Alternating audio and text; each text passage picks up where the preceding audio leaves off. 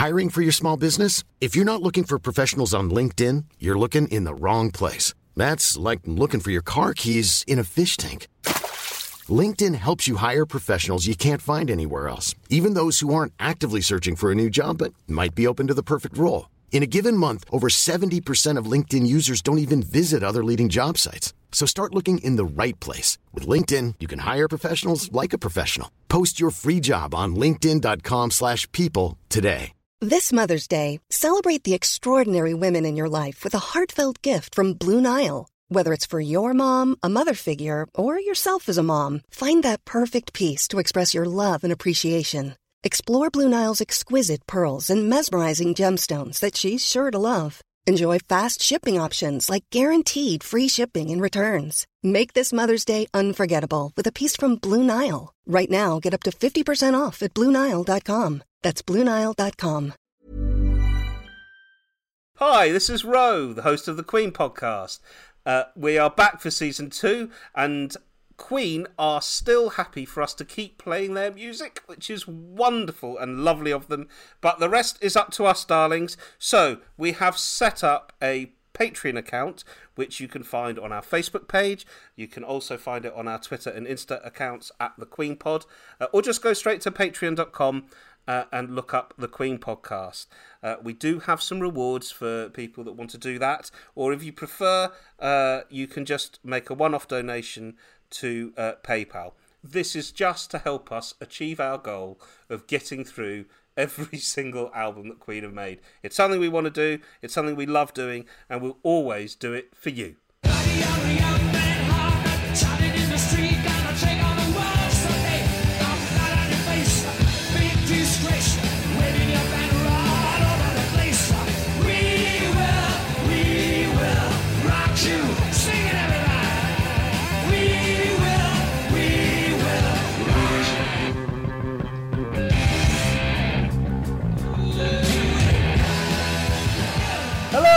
Welcome back to Queen Pod for season two. Yes, we're all back. Without further ado, let me introduce my wonderful cohorts. With her pistons a pumping, it's a comedian, Sooz Kempner. Hello, how are you? Hi. Thanks. I, I am not in love with my car. Are you not? Okay, I'll just Yeah. cut this next gag I had about um, hands on No, put it back in because I, I it then did start. It didn't Oh, did start it? over Christmas and then it and then it did. Okay, all right, okay, well, I'm going to move on. He says he'll have to tell his daddy if he can be Queen documentarian Simon Lupton. Hello, Happy New Year. If we're still allowed to say that. Yeah, I think so. That's all right. Okay. It's February. Uh, I call him sweet like he's some kind of cheese. It's comedian John Robbins. Hello, everyone. Great to see you all.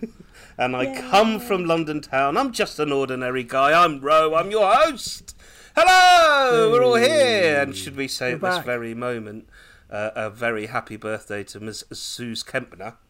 Ah, thanks. Is your birthday today? It's her birthday It's my today. genuine birthday today. Oh, happy When- birthday. Thank you. When you guys said, "Shall we record on Monday?" I went, "Yes." I won't tell anyone it's my birthday because then it will just be my treat, and then all I've done is tweet, "It's my birthday" for like two days. I just think it's great raising by uh, Mama Kempner. Like you're pro first, birthday's like whatever. Yeah, she didn't give us a single clue. It's been lovely. I've had to do all kinds of stalking to find out. It's been great. Um, so yes, it has been a little while since we've all been together. We did that lovely little Christmas special, uh, but it's lovely to be here with you, listeners, and uh, um, we are kicking off this wonderful second season in the what, what anniversary of Queen is it? The ninth hundredth anniversary of Queen this year. How long have they been going? 50, 50 years. 50 years of Queen, six decades of number one albums. That is ludicrous. Yeah. What an achievement. Um, and we are kicking off today, of course, with the mighty Night at the Opera. Uh, we'll be looking at side one. Um, but before we get into that, um, we have a lovely little section called Queen of the Champions.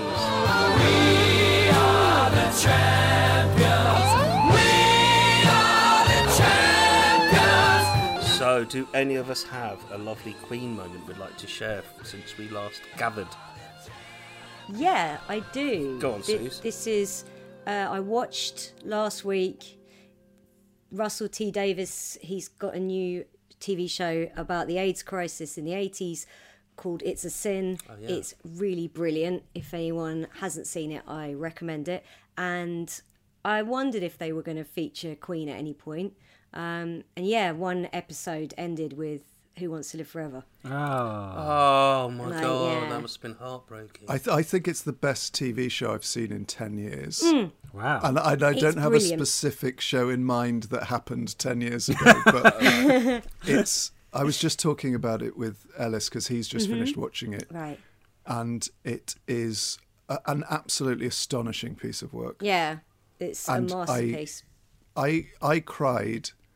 There's a moment in the last episode where uh, the Welsh the Welsh mum appears, and Yeah. I started crying at that point. point, and I think it was 40 minutes of just constant crying. it was wow. quite extraordinary experience watching it. I'm gonna have to guess you haven't actually seen The Mandalorian then, because some someone also appears in the last episode of that, and I, I cried very much throughout that. Probably very similar. I think Yeah. it would be certainly of interest to uh, anyone who's read um, what's it called, uh, Somebody to Love, the Freddie Mercury biography, which alongside Freddie's life tells the story of the development of the AIDS crisis. Um, And as an insight into how how cruel it was that AIDS came at a time when the gay community were beginning to find their own space. And even though society was still sort of by default homophobic, it's just so so unfair. That's what the sort of the feeling you come out of watching it, but also that uh, what's uh, really astonishing about it is how he mixes Russell T Davies mixes the joy that those people had in their lives mm. with the sadness and the camaraderie and the sort of infighting and all of those things he he just he shepherds all of those themes so well and it absolutely blew me away Yeah, same. Yeah, it's. I've seen people say, "Oh, I don't want to watch that. It sounds very depressing," and it, it, it isn't at all. It's life affirming, hmm. and and honors. Yeah, honors a generation of men who were lost to a disease that society didn't want to touch. Wow. can i tell you a fact about it that'll blow your mind All right, then. so you know jill Yeah. you know her mum in in it's a sin Oh, it's her mum. it's her act yeah. no no no no no Oh, it's the Oh, woman who- is she- it's the Jill actual woman she's them. playing yeah. sorry It sounded like I didn't know it then. but yeah, no, that's amazing. I'm definitely going to use iPlayer between now and the next recording. So, because I want to get in on this juicy It's a Sin chat. Everyone's getting very emotional, and I'm just pretending. Um, I have a more selfish uh, Queen moment that happened to me uh, on Christmas uh, Day, where my uh, mother, who I have referred to occasionally on this pod and um, accused of uh, uh, uh, destroying my entire vinyl Queen collection, which is true. uh, I uh, I opened one of my presents from Mum, and it was a whole load of LPs that she had found in the garage. Oh wow. There was stuff like um, children's greatest TV themes. Uh, there was classic. there was the Super Trooper album by ABBA. There was um, um, uh, some Ravi Shankar noise, that sort of thing. Uh, very very good. And right at the bottom of that entire deck of maybe about twenty LPs, I did find four very very precious pieces of um, my original Vardil collection, which I brought to show you on this audio format. So here is the lovely gatefolded original LP of Barcelona. Oh, amazing. Nice and precious to me. In pristine condition, these are. I also, slightly unimpressed, got um, Scandal, uh, which is the 12 inch version. It also has My Life Has Been Saved on it and uh, the 7 inch version. But I don't know if you can make this out. The actual vinyl itself has got all their signatures etched into it. I don't know if you can even really Oh, see that. cool. oh yeah no, i I- remember that Which was cool. I can't see it, but that's very cool. A interview picture disc with Freddie on it. Very good. and so it shows shows you how detailed my collection was. This is the gatefold I'm going slightly mad 12 inch as well, with the Hitman and Lost Opportunity on the back, and a very fun picture of them all kind of being cool on the back, uh, playing it like, um, which was amazing and um, imbued me with Christmas spirit in a Christmas that was sorely lacking in many ways. So, yeah, that was a huge Queen moment for me. Anyone else want to chip in? Yeah, I've had a couple of Queen moments. Okay. One of which, did anyone else get forwarded that auction that's happening where there's an insane amount of really great Queen memorabilia? No. No. So I got, I oh, got, I've been sent this on like Twitter and Instagram, and I can't remember the name of the auctioneers now. But basically, someone has obviously passed on the most remarkable Queen memorabilia collection to a local auction rooms, and there's flight cases with all of the sort of tour logos on. There's a whole batch of the cutout Freddies from the Great Pretender video. you know, the in the pink suit Yeah. where he Yeah, walks past them all. So there's about six of those Amazing. and loads and loads of signed uh, stuff. Uh, unfortunately, I got to it a couple of days too late, but it Ah. was interesting to check out how much money I could have lost. what, what was the, what were the bids like? What were you, what were you looking at? well, what was interesting with the signed stuff is how they varied, considering they were signed by all four members, and I wondered whether it was a sort of a slight error on the part of the. Well, not an error, but it was unfortunate that because there were like 10 objects that were signed by all of them, by its nature, you're not going to get perhaps 10 people who want them all as much as each other. So Oh, gotcha. they went from about two grand down to about four or 500 quid, which was interesting because you'd think, you know, to, to be able to get all four signatures for 400 quid is. I remember them being that much when I was about 10. Right. Hmm. So I think it was the fact that there were so many available perhaps drove the price down on some of them. I them see. and the flight cases were about between six to eight hundred quid, depending on how many stickers they had on them. Right. Ah. So But still it's not so that tempting. much. Yeah. Because if you had the space, I'd they'd look so cool. month. Yeah. but flight cases are expensive anyway. So Yeah. a Queen flight case for 600 quid is a bargain. I think some of them would would belong to Peter Hince. Okay, right. Uh, some of the items. Um, But yeah, it was And like you will remind everyone who Peter was, of course, won't you, at this point, John? Well because Peter joined the team as a equipment engineer during the recording of uh, Night at the Opera, I believe, hey, there you go. Ah, what a, and what a became a became a roadie for many years there on in. Um, so yeah, it was nice to kind of see how much money I saved by missing the auction. um, but the main things I got to interview Brian on Five Live for a, quite a long interview for uh, to plug the Christmas single he had with Kerry Ellis, "One Beautiful Christmas Day," and it was fascinating for many reasons. What did he smell like? He smelled like a Zoom call. Ah, But Kerry Kerry was flying to Dubai, so this was before the third lockdown, and Kerry was meant to be joining us by, via her mobile phone, and we thought that was sort of above and beyond for her to have to stress about that. She actually missed the call by half an hour because her flight was delayed, which whilst very sad that we didn't get to chat to Kerry, part of me was thinking, I get total Brian. so we talked for about 20 minutes um, about uh, Wonderful Christmas Day, the single, which we played on the show. We also talked about uh, his most recent stereoscopic photography book, um, which is about nebulae. But then he dropped a really nice little juicy Queen morsel, which is that he was going through, and I quote, his mountain of tapes, and he found, and I quote, one of Queen's very first shows, which was one that they put on themselves at Imperial College. Um, I didn't ask, and I kicked myself for not asking whether this was pre or post John joining. So I think it's one. I think it might have been their first show with John or their second. Wow. Um, and the tapes are in the process of being cleaned up.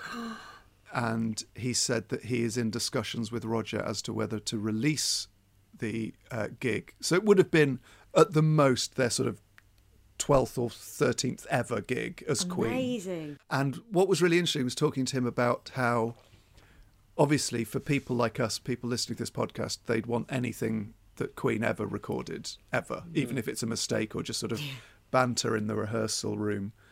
And sort of he was saying how in the past he's been very hard on himself when he's heard like rarities or demos and stuff. But now, as he's a bit older, he listens to it in a much kinder way and he's more forgiving of mistakes they made or issues with the recording quality. So mm-hmm.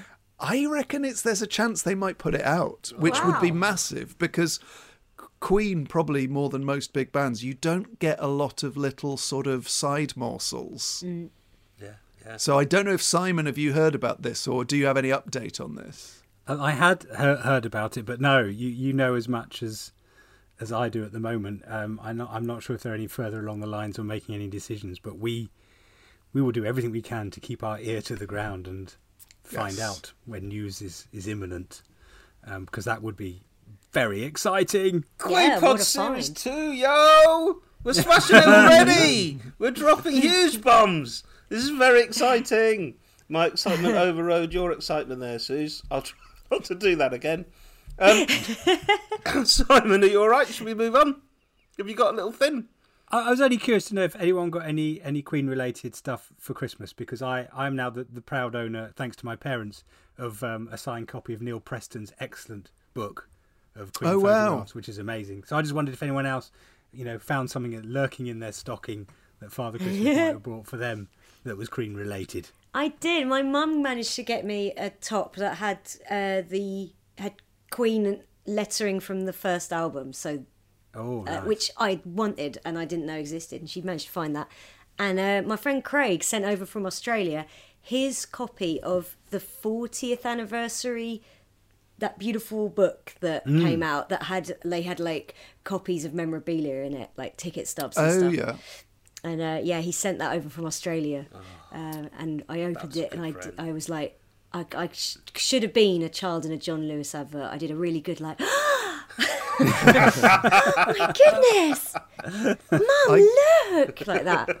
Oh my god. I got my my annual Queen calendar late, obviously, because I couldn't spend Christmas with my family, um, but they sent it over, and it's a really cool calendar because it. I thought I thought, oh, they've accidentally bought me a vinyl for some reason, um, but it's actually vinyl shaped and it's in a sleeve. And it's sort of based. It's based on all of the artwork from songs that are on Greatest Hits 2. Okay. So it's a bit like a sort of fun Greatest Hits 2 calendar. That's your Nice. favourite album, isn't it? the best of Queen. uh, I did get a kind of magic T-shirt from my sister, which has made me Aw. extremely happy and made me seriously start thinking about potentially getting those things as a tattoo. Well, there's a lot of nice Flash Gordon merch flying There around at the minute because that's been re-released, and there's some good uh, Flash Gordon tops on the Queen website, including the the the red and white Flash one, but spelling out Brian. ah, nice. I um I definitely gave that a rewatch on the anniversary weekend of that movie. That was lovely. um, fantastic. All right, let's move on to the next feature point of our show. I've learned nothing in the interim. It's love of our lives.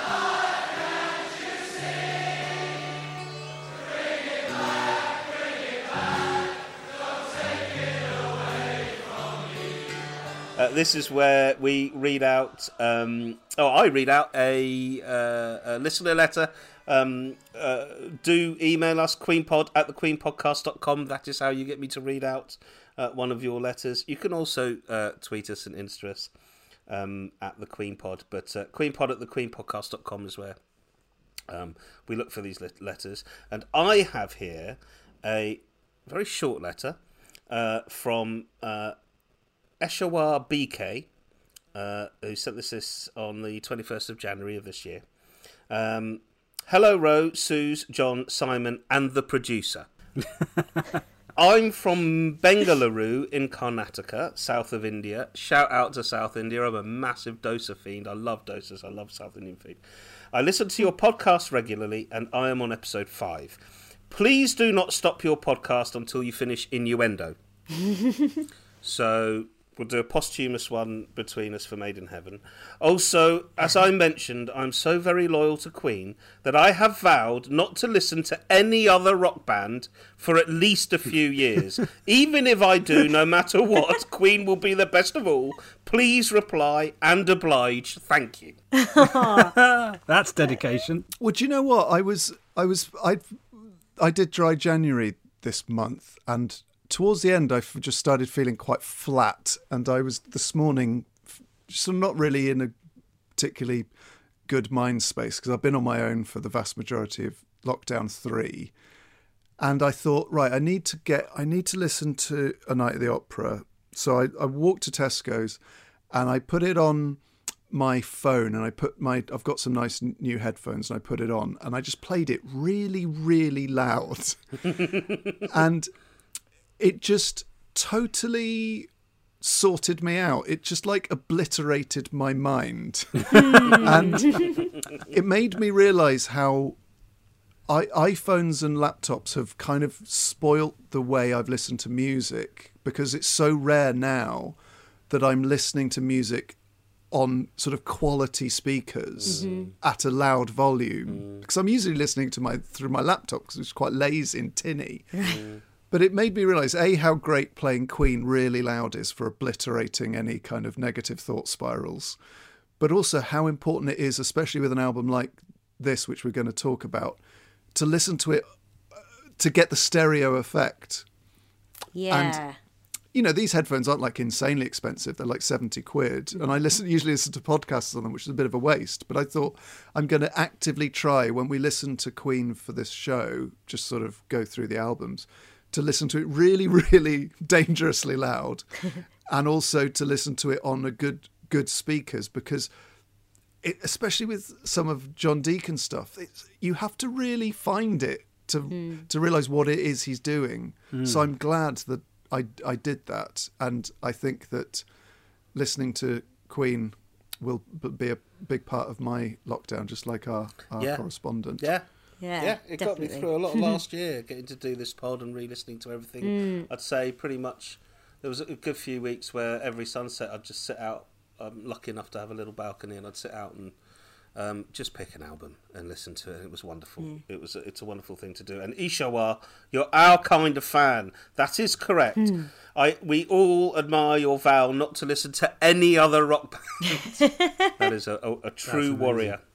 Um, and John, having spoken so eloquently about A Night at the Opera, I think it is about time we got on to the works!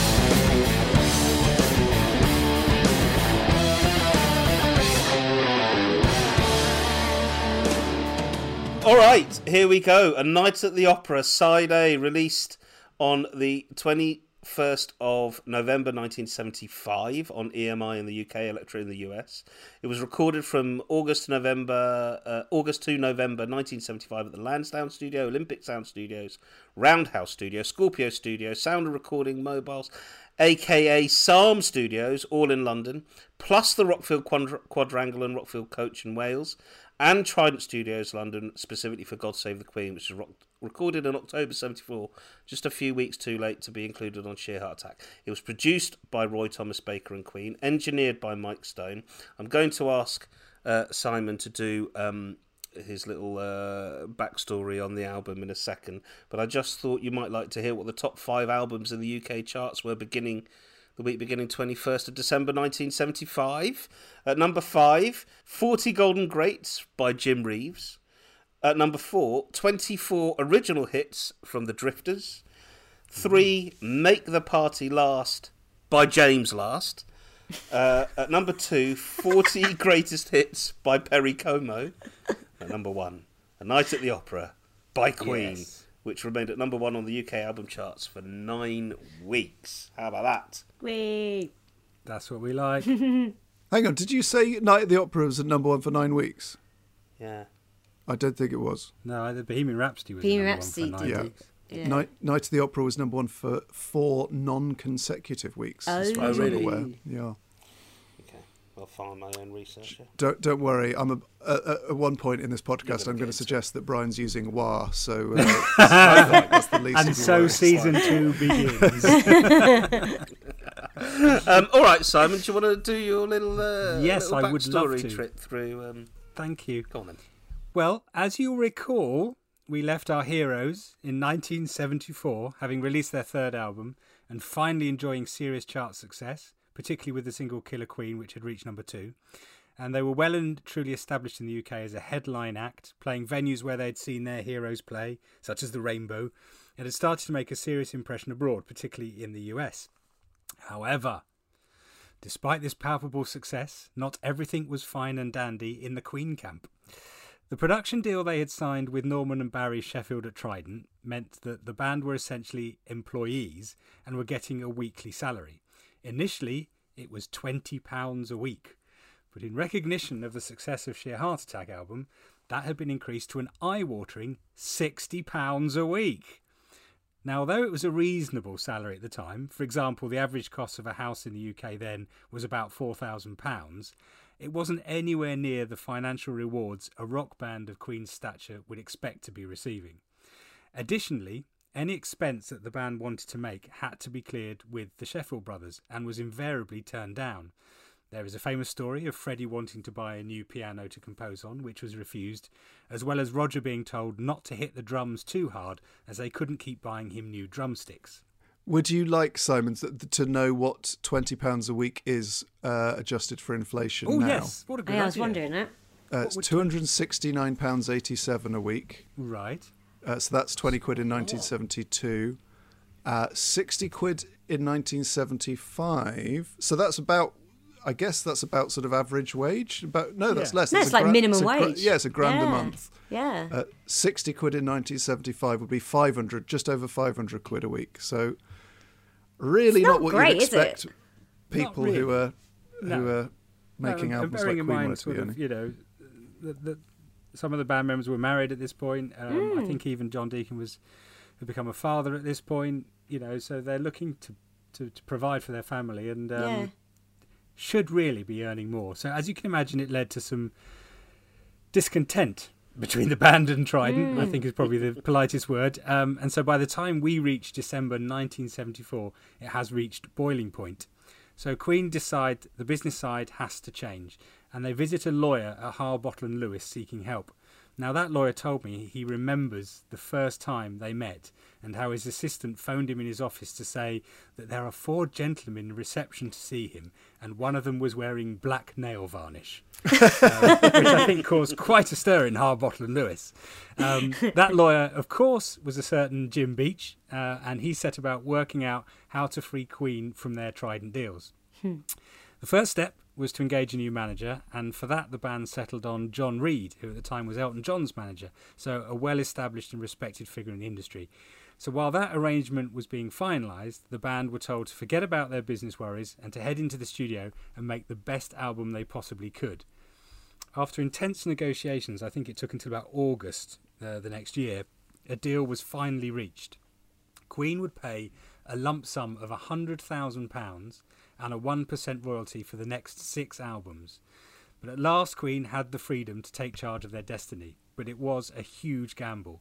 Now massively in debt and with the comfort of a regular salary gone, this really was Queen's make or break moment. Their next album needs to be a huge commercial success. Failure on that front would, without doubt, mean the end of the road for Queen.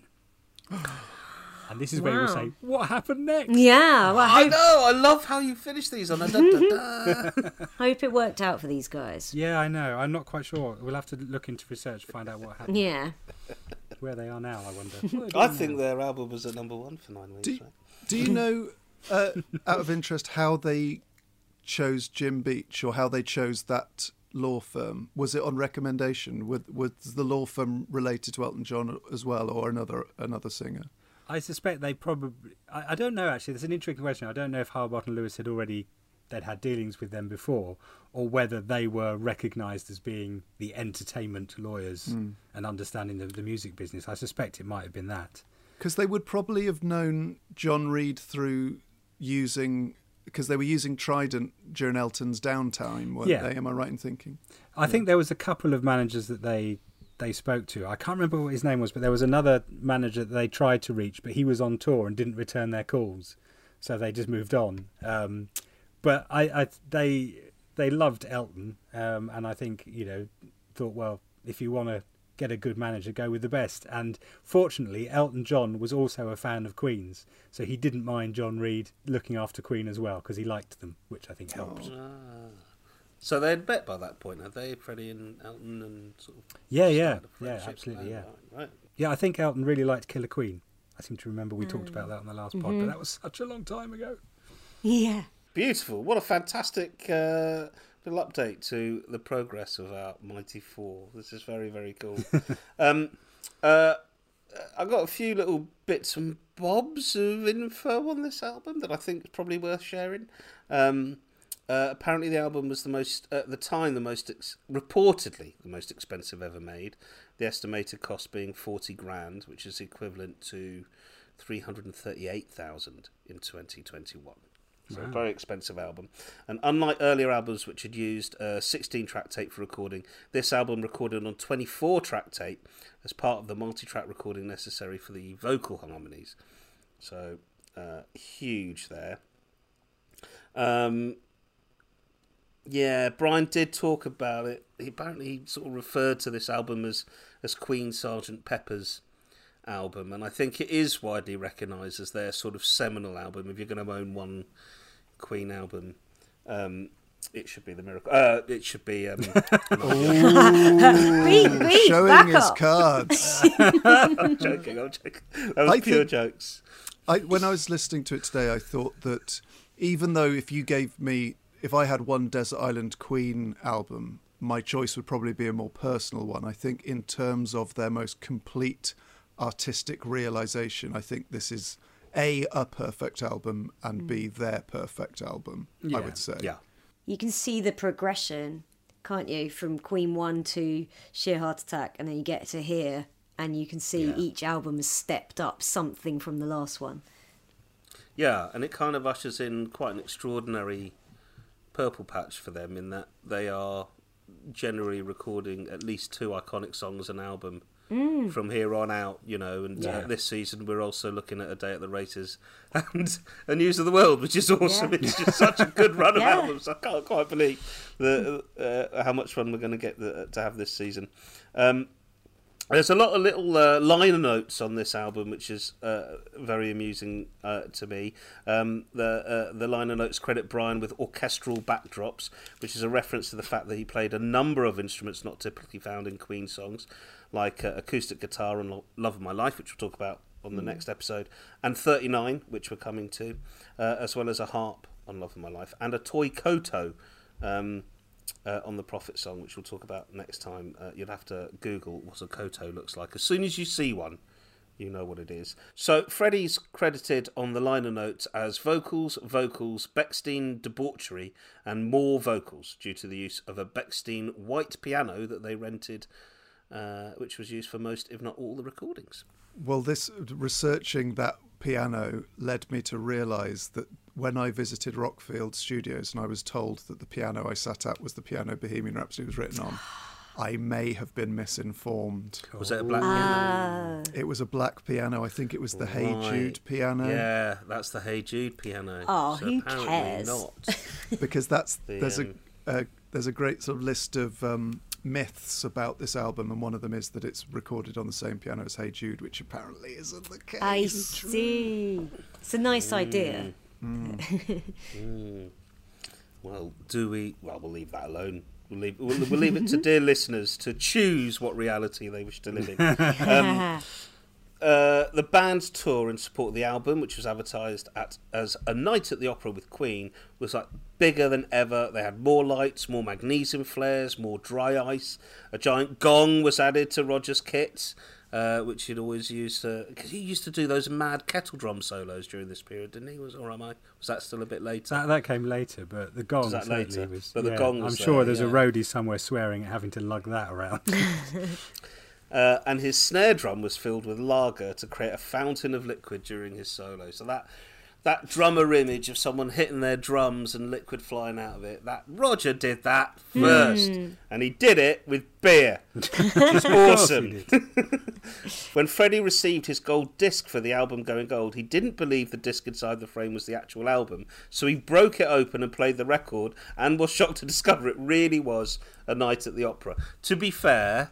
That is something that I read in This Is the Real Life by Mark Blake. So I haven't verified it, but I love that story.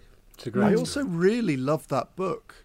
And It's a great book. I, I wasn't expecting to like it as much as I did. It's really good on their early sort of pr- proto Queen years. Yeah. Yeah, it is. It is. It is really good. Should we get into the songs? yes. Yeah. Should we start with uh, Death on Two Legs in brackets dedicated to? That's a nice little Freddie ditty to start with, isn't it? Nice little upbeat. Strap yourselves in.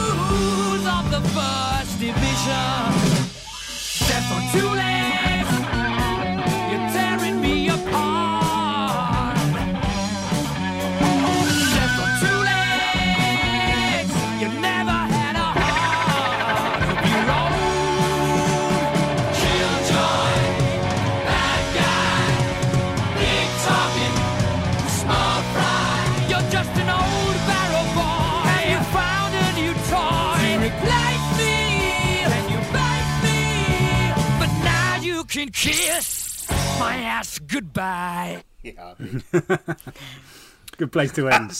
That's a heck of a way to open an album. I mean, these guys are what, 26, 27 years old? Round about that neck of the woods? What was I doing at that age? Nothing. It strikes me that, that actually in that in the intro before the vocals start, you've actually got this really perfect microcosm of what the album is because it starts with this um, sort of that strange, big, echoey reverb sound, which you get in stuff like Prophet's Song, and then suddenly you're into just that clean piano, which is much more the sort of music hall sound, hmm. and then the guitar comes in where you've got that heavy rock sound. So you've almost it almost says this is the rest of the album is going to be a mixture of these three things. Hmm. It's like And I almost like an overture. Is that what they do at the beginning? Yeah. Of the... Mm-hmm. Yeah. and also how just how concise Brian is in what is you know an out and out rock song, probably the rockiest song on the album, mm. along with Sweet Lady. Mm. But in order for an album to be this big, you have to be really tight and neat. Otherwise, mm. it would just become sort of too lumbering for itself. So I think you've got the in Death on Two Legs, even though it, there's a whole other side which is about this message to their management. Musically, it's like the blueprint for how the album works. Because the scope is so huge that if you suddenly go off on 10 minute long guitar solos and stuff and instrumentals, you actually lose what makes this album like it's like watching a play, a mixed bill mm. show at a theatre. Mm. Mm. And you can sort of almost sense the curtains go up and it is a night at the opera. Yeah. And you're going to get 13, 12, 13 little sketches.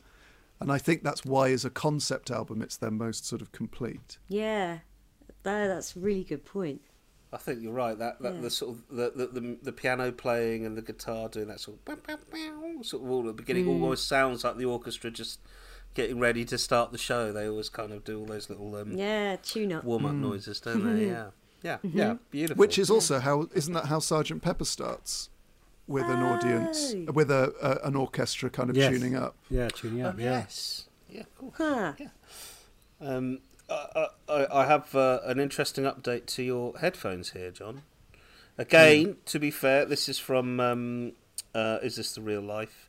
Uh, so may be taken with a pinch of salt, I think, but it is such a brilliant book, that book. Um, uh, so, according to the assistant engineer at SARM, Gary Langan, Fred was insistent on having the headphones so loud in order to reach the high notes that his ears started bleeding. Wow, that, That that's takes only happened. That's happened to me once, and it was at a Mogwai concert. I stood right at the front, and my, my right ear bled. Oh, wow. my god. Wow, okay. Uh, although Fred, loud. Fred apparently told a reporter that it was his throat, not his ears. that had gone. His throat was bleeding. That's bad That's too. worse. Either way, I think, yeah, if you are literally bleeding for your art, then, um, you know, yeah. yeah, there's blood on this record. I think it's amazing. It's an amazing record. There's quite a lot of emotion in that song, isn't there? You can Yeah. really hear it. I, I quite like. The, there's some the recording that they've done. There's Freddie's recording the lyrics almost sort of in chunks, isn't he? So they slightly overlap. Yeah. So it's almost Yeah, like the words yeah. are really tumbling out. Um, Mm-hmm. It's like he ca- he can't he can't slag this person off enough. Yeah, exactly. Because as soon as he's finished one, he's halfway through another. Yeah. Yeah. Yeah, they're tripping over themselves. I mean, apparently, um, Brian actually felt bad about singing it. That was uh, the way Freddie remembered it. Oh, yeah. That's so nice. Sweet man, isn't he? um, and uh, yeah, Fred would. So they played this song live right up uh, to the game tour, uh, including the game tour, and and Fred would often dedicate the song to a real mother effort of a gentleman, uh, which is the bleep on Live Killers. I don't know if you guys remember that, but Yeah. there is, that little moment is bleeped on Live Killers. Um, uh, which is the only uh, live version of the song recorded currently uh, that we have on release. Um, now, Simon, am I allowed to say this was about Norman Sheffield? There's no issues around that. Have you already said that, or is that something I've I got think to it's steer out clear there. of? No, he's been it- paid off. It was sort of. It was one of those things where it was alleged. Should we say it was alleged? So Norman Sheffield certainly believed that it was about him. And Their original he- manager. Uh, yeah, their original manager, and um, and obviously they were going through this rather acrimonious split at the time. Um, so he threatened to sue, and it was one of those things where the band refused to to admit that it was about him, um, and in the end, EMI just came to a settlement because they just didn't want to go to court and let the problem escalate. So read into that what you will. I think most people believe that it is. Norman certainly felt it was, and the band have never gone and said it isn't him. But I don't think they've ever said it was him. So That's so cool. I do actually have an amusing um, Norman Sheffield related story. Actually, Okay. um, it was when um, it was back. This was back in 2011. So this was a few days before the Days of Our Lives documentary went out on on the BBC. Um, and I got a phone call and I answered it, and this voice just suddenly went, "Is this Simon Lupton? It's Norman Sheffield." And Oh Wow. god. you see, the thing is, is there are certain people within the Queen camp who who enjoy a prank or a wind up. So I was convinced it's it's one of them phoning up pretending to be Norman Sheffield because I'd never made contact with Norman. I'd never spoken to him before. I didn't know how to get in touch with him. I didn't think he knew how to get in touch with me. So I'm all like, "Oh, Norman, hi. Yeah, great to hear from you. Really nice to be in touch." So he just went. This voice just goes on going. I hear you've made a documentary about Queen. No doubt you'll be spa- spouting the same old crap about how terrible we were. Wouldn't let Freddie buy a piano while we were driving Rolls Royces, all of that stuff.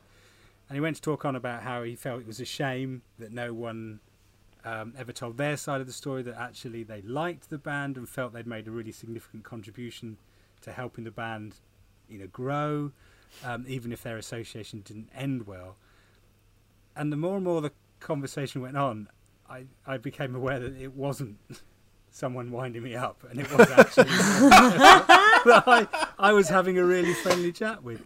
Um, and I, I think at that point I just started spluttering about how, oh, to be honest, we hardly really mentioned that.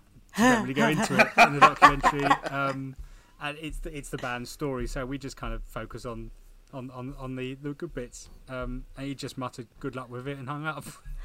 Oh my god! So he obviously That's- cuts deep, man. I think it was yeah, but I Well, also, also, it must cut deep as a terrible business sort of decision or move that they lost Queen for a hundred grand. yeah. If Yeah. they had perhaps had had them on a split themselves, they may have gone Mm. on managing the most successful band of the eighties. You know, Yeah, that's amazing. Amazing. God, I love your life, Simon. I'm going to steal it. I'm going to steal it. I'm going it to didn't steal feel great at that particular moment. No, that must have been horrible. I know, but it's still cool. we need a new still cool. section called "Love of Simon's Life," where we, we pick the things Simon's done we're most jealous of. Get shouted at by Norman Sheffield. Um, That's funny. I'm going to just. Uh, so, Death on Two Legs is, uh, in lots and lots of ways, a very brutal opening to an album, which we have Yeah. touched on here. But uh, just before we move on, for those of you who aren't as au fait with Queen's back catalogue as we are, I would like to say it isn't like. Okay, I played you a bit, and you might be going, bloody hell, what's all that about? But can I just say that the guitar break of this, if you'll indulge me, it's about 15 seconds of it. I, I love it. I think it sounds fantastic. I'm just going to play a tiny bit of it here.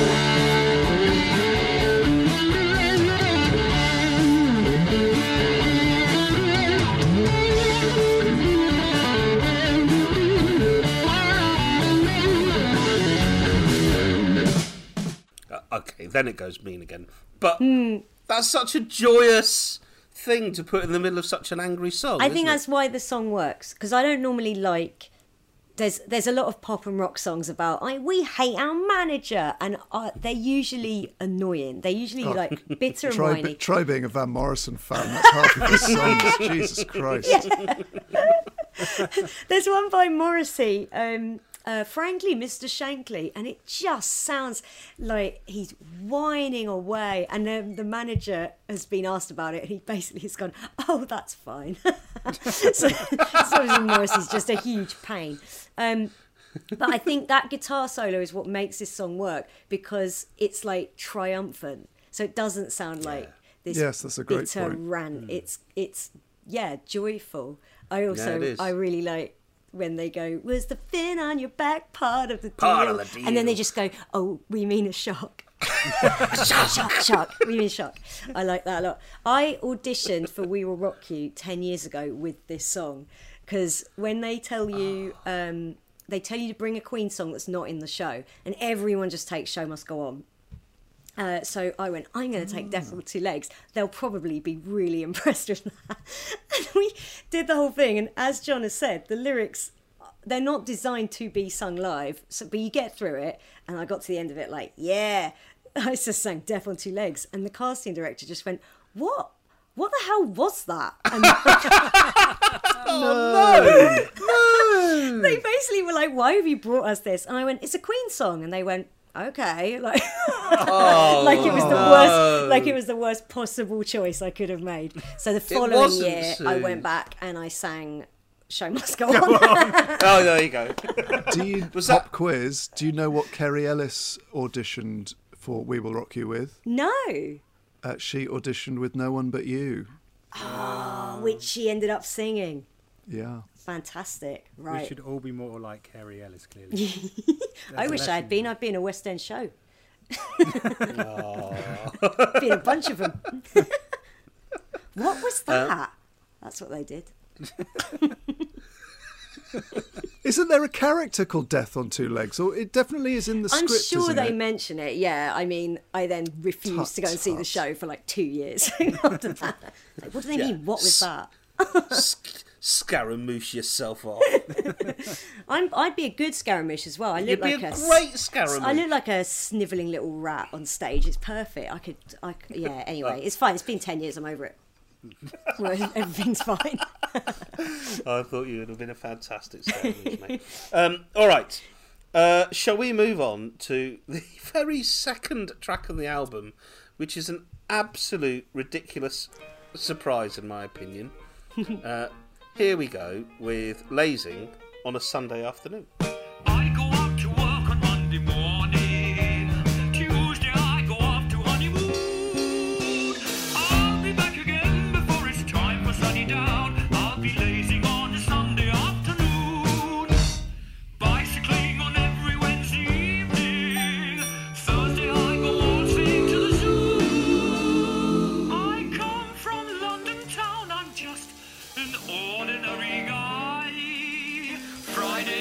I painting in the Louvre.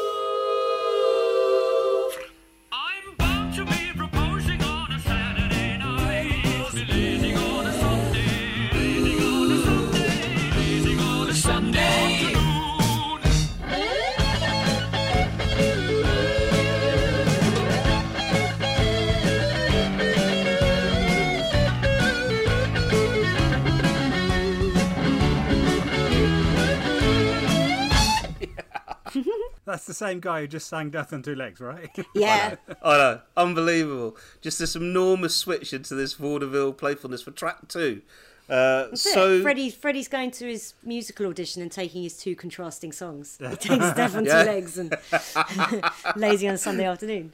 I do think you're going I to have to let the- it go at some point, Sooz. the, the change between and the choice of those two tracks as, as the first two is really important. And I was reading a sort of a group interview with some hard rock musicians about this album, and they were sort of saying they really they get it, but when they first listened to it, they used to fast forward through all the sort of vaudeville tracks.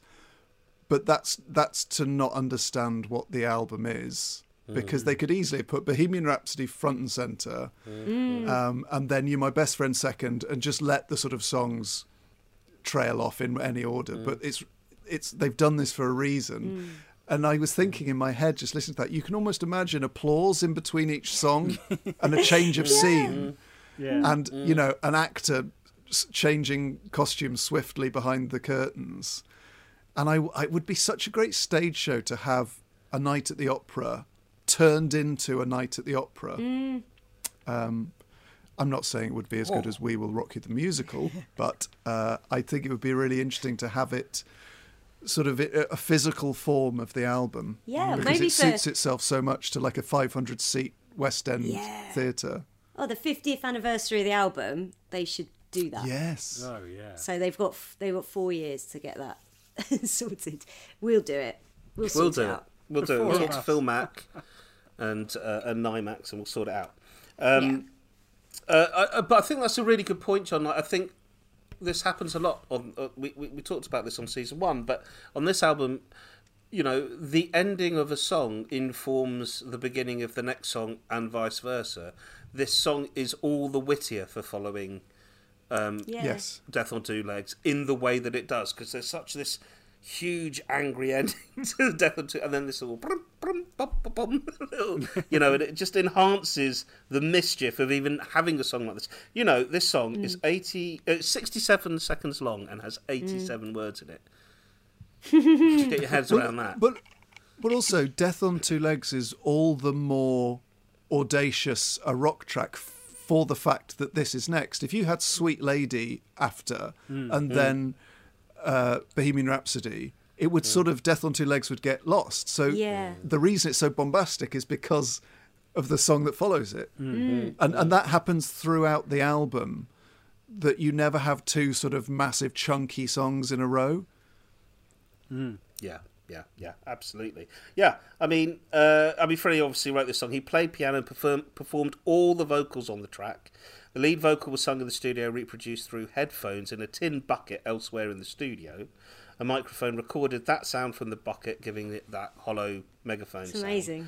Yeah. Um, and in a documentary called Classic Albums, Roy Thomas Baker, the producer, explained that the guitar solo was also recorded on the vocal track because there were no more tracks left to record on. That's how Ah. much layering is going on in that track. It's like 24 tracks all full. Like, okay, well, we're going to put Brian's solo on there as well. Amazing. I love it. I absolutely love it. It's such a lovely bijou thing. Um, you know, and if you guys are sort of I don't know, if you're listening out there and you watch the Bohemian Rhapsody film and you thought, oh, I've got to find out a bit more about this Queen stuff.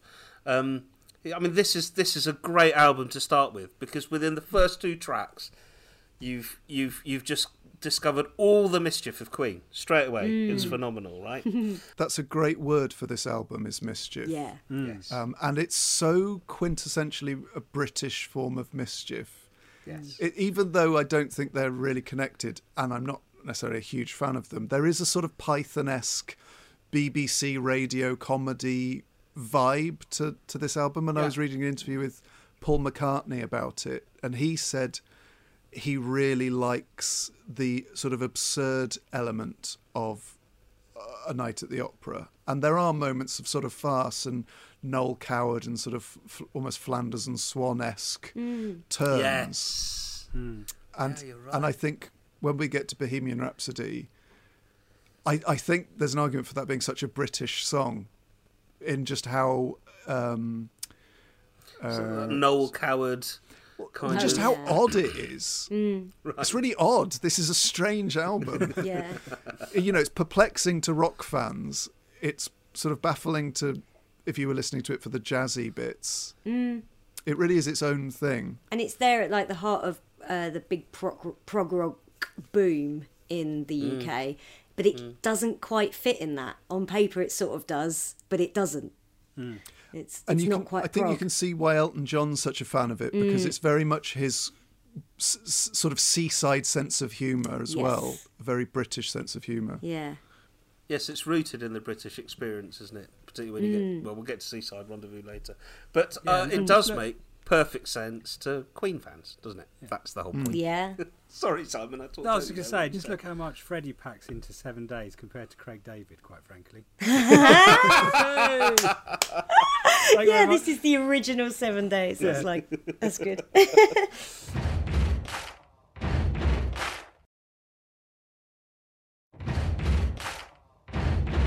That leads us neatly on to the next section of the show, which we call Simon Says. Guaranteed to blow your mind. I'm going to ask you all to help me with it this year. Uh, this year, you sorry, are. this This is episode. very exciting. um, which actually um, comes from the very book that Sooz was talking about earlier that she got for Christmas, the fantastic um, 40th anniversary book that came out, which is a brilliant coffee table book, as Sue says, where they go through all of the, highlights of Queen's careers, all the albums, you know, major songs and concerts and so forth. And there's bits of memorabilia stuck in.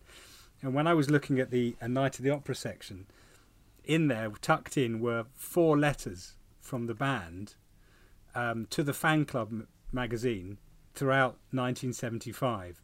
So the quarterly magazine, each one would have a letter from the band, and the band would take it in turns. And I thought it would be fun if we each took it in turns to read out the a letter from each member of the band. Um, so, if John's happy to kick us off with Brian's letter, because I think that came first. This is Brian. Dear Queen, appreciations. Do you know what? It's so cool that he calls the fans Queen. Yeah. wow. And I think that says such a huge amount about their relationship with the fans. Uh, that I mean, that may be just an offhand decision by him, but he sees them as as Part of being the uh, band. part of the band. Dear Queen, appreciations. I'm really glad to have this chance to write to you in this issue. I've just been reading some of the great letters you've written to us. We do read them all, you know. And it makes me a little sad that we can't write personally to each of you. If if we did, you have to bear in mind I'm reading the Brian's writing here, so I'm stuttering Yeah, slightly. that's all right. If we did, we'd have no time to make any more music, and you wouldn't be writing to us then. So we're very grateful to Pat and Sue, who keep us very much in touch with you. Plus, you're what it's all about. At the moment, we're working every day and most nights on our film of the Rainbow concert, mixing and editing to a suitable form for the whistle test, and such like. So you'll be able to see us while we're away in the USA and Japan in the in the coming three months. We'll be thinking of you And we'll be back. So keep yourselves alive and rockin'. Love, Brian. Ah, Oh, Brian May. So this is in the order in which they were released in the. Yeah, so that was the beginning of 1975. And then I come next with this thing from John Deacon, which was about three John months Deacon later. speaks. So, hello everybody. This is your friendly bass, bass player here. We seem to have been away for ages, so I hope you haven't forgotten us. We saw the whole of America this time, from New York to Los Angeles, which was quite an experience. It was a shame we missed a few gigs, but Freddie's voice managed the rest of the American tour okay, and after our rest in Hawaii, he was in great form in Japan. We'd all been looking forward to going to Japan for a long while, but we never expected such a great welcome. We were all knocked out by the warmth and friendship of the Japanese people and fascinated by their lifestyle. Three of the pictures in this newsletter were taken in Japan. One is of us taking part in an ancient Japanese tea ceremony where we were served by four beautiful Japanese girls in kimonos. Fred- Freddie wasn't as bored as he looks, but Roger, Brian, and I did learn to hold the cups Japanese style. The other two were taken when Freddie and I visited Nagoya Castle, where we, wet, where we met some very inquisitive Japanese schoolchildren. In the shot with the castle, you may just be able to see Freddie and I in the background, as the children couldn't wait to get on in, uh, get in on our photos. Anyway, it's great to be back home after three months. We'll soon be working on our next album, which I'm sure you're looking forward to. So I hope it doesn't take too long. Cheers for now, John. ah. Does sound like a postcard he might send his mum, doesn't it? Yeah. so lovely. I mean, yeah, I mean, Yeah. these guys are kids, right? At this Yeah. point, I mean, you know, okay, they're grown men, but still relatively young. Then we had Roger. Yes, I get the coolest member. Of the. no, I can't say that. Uh, right. Uh, so this is from Roger. Hello, everybody. This is Roger writing this time, and I'm going to try and give you a good idea of what we have been, are, and will be doing, as it is definitely time to spill the hinds to you all. Well, believe it or not, we haven't had a moment of inactivity since we last played in England, although not all of what's been happening in the recent past has been what we are enjoying uh, uh, what we enjoy most. To cut it short, we now have a new manager, John Reid, who we all get on with really well. He also looks after Elton John, so he's well qualified for the job.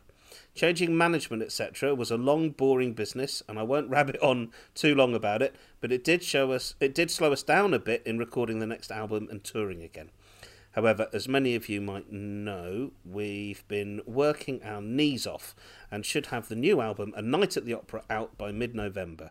We're in the studios right now, working like crazy to finish it, and so far it's sounding FAB. In fact, better than anything so far. I just hope you will like it. The thing we're all looking forward to most is touring in Britain again in November and December. Hopefully, we'll get to see a lot of you somewhere between Dundee and Bristol. Okay, then, brothers and sisters, enjoy yourselves above all. Roger Taylor. Ah. He's so cool. He's so cool. And very clean handwriting, actually. It was a really nice, nice read. Penmanship. And so then at Christmas, the last magazine of 75 came with a letter from Fred. And it begins Hello, dears. Thanks for giving us a number one this year. We all really appreciate it. Hope you enjoyed our live performances as much as we did. We shall be taking the same show to America and Japan early in the new year, but we'll be back before you have time to miss us. And all his commas are right as well. That's good. Meanwhile, have an outrageous Christmas and a naughty New Year. Love and kisses to all you darlings, Freddie. Oh, There was no other lead singer like Freddie Mercury. he's just magnificent, isn't he? Have a naughty New Year. What a legend. Oh, I've got goosebumps all up and down my arm, Simon. Thank you for those. That's good. Love it. How joyful. Absolutely amazing. And also just to receive those in their original handwriting was a really special thing, Simon. Thank you so much. What a great Simon Says this week, eh, guys? Yeah. Fantastic. Should we get back to the works? yeah. Okay, uh, so we're kicking off with the B side to uh, a little single called Bohemian Rhapsody. This is Roger Taylor's contribution to the album. It's three minutes, five seconds long, and it's called I'm in Love with My Car. Um, and one thing I thought I would do is because you may know it, but I just thought you might like to hear the more Mumford and Sons version of it that's available on the deluxe version mm. of this mm-hmm. album.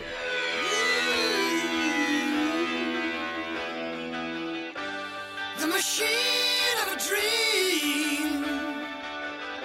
Such a clean machine.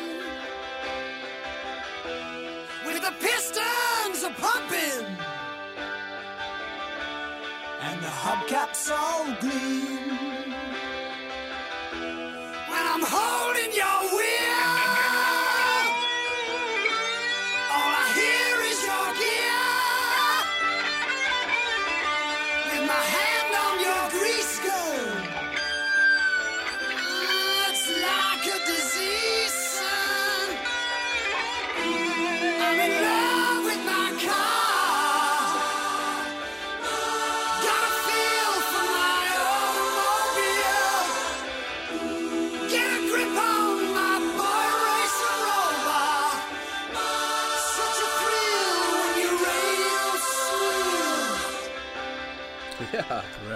I just love that version of it. It, uh, it sounds so um, so folksy.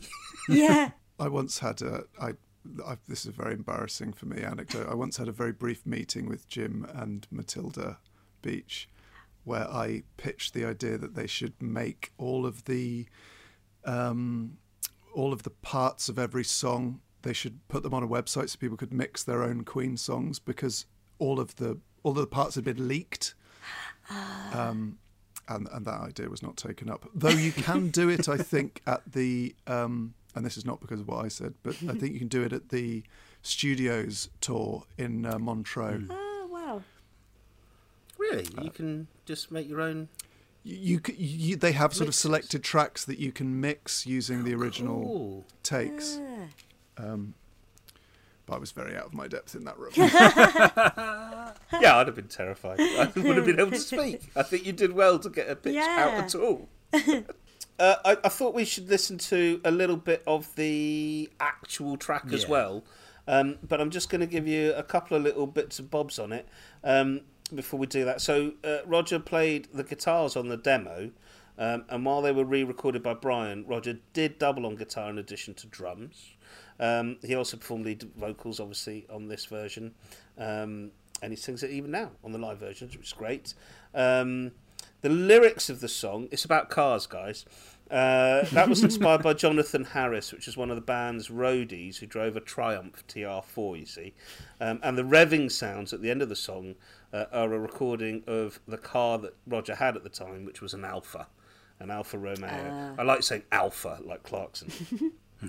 um, uh, and the liner notes of the album, sorry, I, I should have finished this point when I was talking about Jonathan Harris. The liner notes of the album dedicate the song to Jonathan Harris, reading dedicated to Jonathan Harris, Boy Racer to the End.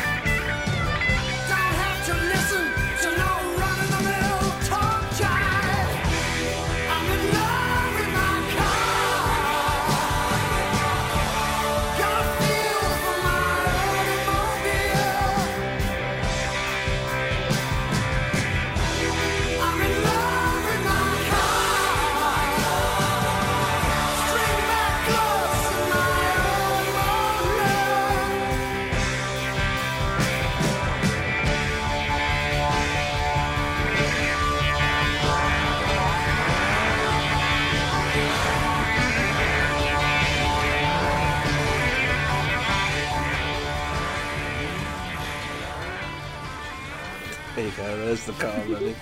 the Alpha. I love this song, by the way. Uh, Oh, I, yeah, it's I think it's a terrific number. I love Roger's. I love Roger's vocals so much. I'm a big Roger Taylor fan, um, and I think for me this is his. I know Tenement Funster is a song I adore, but um, this sort of marks his. I think he just feels so much more confident as a songwriter. Yeah, I guess he's still singing about rock and roll and cars and girls and stuff, but that's what a rock and roll star's meant to do, and I understand his sensibility. But I, I, I Well, adore him. what I'd only just realised is that, uh, including Night at the Opera, Ro- Roger only writes one song per album, So Roger's Rockers are sort of forming a, their own. If you took every Roger Mm. song, they're, they're all of a kind, and I think they reach their zenith with "I'm in love with my car," Oh, really? and I, I think it sounds worse than it is. If you know what I mean. If you were to describe the song to someone, they would probably think it was. It's quite a like partridgey. you, it's the sort of song you can imagine maybe Chris de Burgh writing a song about how much he loves his car. but the actual the song is so much better than that. Yeah. And I especially adore the live version of Live Killers, uh, where he really goes to town on those triplets. I mean, I think probably Timmy Mallett's uh, teeny weeny polka dot bikini is still better than Chris de Burgh deciding to write about his car. well, there is a Chris de Burgh song where he does mention. Um, there's an amazing Chris de Burgh song called. I'm actually a fan of Chris de Burgh, I should say. I've got a I'm Krista aware- Berg I, best of album. I'm Yeah, aware sure. of his his ludicrousness, but There's nothing there's wrong a, with a spaceman ghost train. Anyway, no, a- carry on. There's a song called Ballroom of Romance where he describes um, driving to the beach in a BMW 635 feels smooth at 90 and good to be alive. He's a poet. He's a poet. He's a poet. He's up there with Dylan. Sorry to interrupt. May I ask a question about the song? Yeah. Yes, Yeah. Please. There's an anecdote floating about the place that Roger thought it was such a good song that he insisted it was the B-side to Bohemian Rhapsody and locked himself in a cupboard Yeah. until Freddie agreed. Is this true? That's what I've got. That's what I've got as well. Um, Yeah, from what I've heard, that's true. Yeah. And it's what's nice is that, um, well, it's not nice because it caused a lot of fraction amongst the band, but Roger got equal um, equal songwriting royalties for the sales of Bohemian, Bohemian Rhapsody. Rhapsody, yeah, they got the same because it was the same single. Um, which did, yeah, Brian explained at some point down the line. Um, at the time, we'd always work on each other's songs, but when it came to credits, the person who came up with the original idea would go, I wrote the song, so I'm taking the writing credit. A lot of terrible injustices take place over songwriting. The major one is B sides. Bohemian Rhapsody sells a million, and Roger gets the same writing royalties as Freddie because he did I'm in Love with My Car. There was contention about that for years. But I think that resolved eventually, didn't it? You know, by the time they just went, well, we'll share our writing credits or whatever. Mm. But I think Roger locked himself in the cupboard because he thought, bloody hell, Bohemian Rhapsody's going to sell a lot, and uh, I'm not coming out of this cupboard until I make sure I get some of that cash. I think It's a great business decision. I admire him for it. I think probably the band, and I know Brian said this in an interview, wish they had credited all the songs to Queen a lot earlier.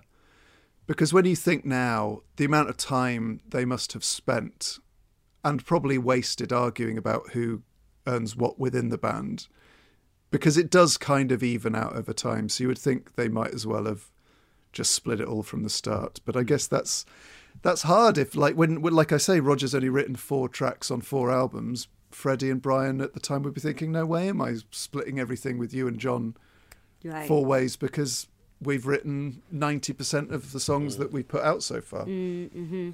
It's really well handled in the Bohemian Rhapsody movie. It's that sort of scene with Mike Myers. I really enjoy it where they're all insisting on doing Bohemian Rhapsody, but Roger's like pushing. I'm in love with my car. my Mike Myers is like, why can't we do this song about race cars? And Roger's like, yeah. it makes more sense as a single though. You can you can see the thinking behind it. I've always thought I'm in love with my car was meant to be a bit funny. Yeah. I've sort of taken Yeah, it as like a, a, a bit tongue in cheek, isn't pastiche. Yeah, Yeah. um, and I like that. That comes after you've had Death on Two Legs, which must have made like a new listener to that album go what, and then you've had Lazing on a Sunday afternoon, and that makes you go oh what, like whiplash again. Then you start hearing I'm in love with my car and going okay, here this is a quite a straight rock track, but then you, you go oh no, hang on, they're they're they're messing with me here and all. it's like, Yeah. it- it- Yeah, I mean, the, the you know the lyrics are hugely suggestive, aren't they? I think the music is suggestive as well. Four four time is really driving, whereas this song is in six mm. eight, which is more romantic. And mm, mm-hmm. Producer Charles dropping music. Um, yeah, good for you. Six eight's different to four four. Also, what's quite interesting on this side of the album is none of the songs, apart from Death on Two Legs, have long intros. They all mm. start on mm. the first bar, like they all kick in, which on the second side you get more sort of builds and slow mm. starts, but that you really are, especially the first three, you really are being grabbed from song to song. Yeah. Did you find in researching this for the pod that the lyrics are completely different to what you've been singing along with the whole time of your whole life? Well, I was I was sad to see it confirmed that it does contain the phrase "string back gloves," Yeah, it does. which is so partridge. he literally talked about them, hasn't he? He said, doesn't he? Isn't he wearing them at one point? It says, gives you a bit of extra purchase. yeah, it's when he's it's when he's he's in the um the rover. They're over 800, Yeah. is it? No, it's Oh. it's the it's on um. Uh, knowing me, knowing Yule, where Yeah. he's getting in trouble for plugging the uh, the rover, the Vitesse fastback, Oh, and he's doing a hill start, and he goes to string back, just gives a bit of extra purchase. well, with my hand on your grease gun, never had that. Uh, oh, it's like a disease, son. Okay, that rhymes. But I've been singing "It's like a disease sign" my whole life. Um, disease I've had sign? A disease sign, you know, a sign for disease. Oh, I Which see. also like, obviously oh, makes no sense. It makes no sense, Sooz. uh, I, I embrace It makes You know, perfect I, sense. I don't have to listen to no automobile talk jive. Right, I don't have to listen to Oh, no yeah, automobile okay. talk jive. No, no, that was incorrect. I always misheard that as Run no of the run of the mill. mill talk. No, it it does is sound run like of run mill. of the mill. Oh, It is run of the mill. mill. I'm the one going there going, yeah, I don't want to listen to no automobile talk jar- jive. I mean, like, if you do want to listen to an automobile talk jive, you want to listen to it in a song called I'm in Love with My Car. None of my brain has ever made sense. I've betrayed myself. this song is littered with that. Um, have we spent we've spent enough time? Have we spent enough time on I'm in love with my car? It's a classic so. Rogers rocker. Let's move on. It is. Oh, it yeah. is. It really is. I'd It be really is. inter- I think it's interested to know how many times Roger songs actually. I wonder if there is a, them coming third on the first side in that kind of. Don't worry, guys, we are still a rock and roll band. Mm-hmm. in, in amidst everything else that you're hearing, Yeah, yeah. because I know Tenement sure. Funster was third, wasn't it, on Sheer Heart Attack? So I just Maybe that's just where they quietly just thought, well, we'll bury Roger in. no, it's just let's get let's get Roger to reassure everyone we still rock out. yes, that's a good point. That is a good point. Uh, well, I love it. I absolutely love that track. It feels kind of somehow seminal to me. I, I think it's a massive track on the album. I adore it. So we now get on to uh, a very famous single off this album, um, which is "You're My Best Friend."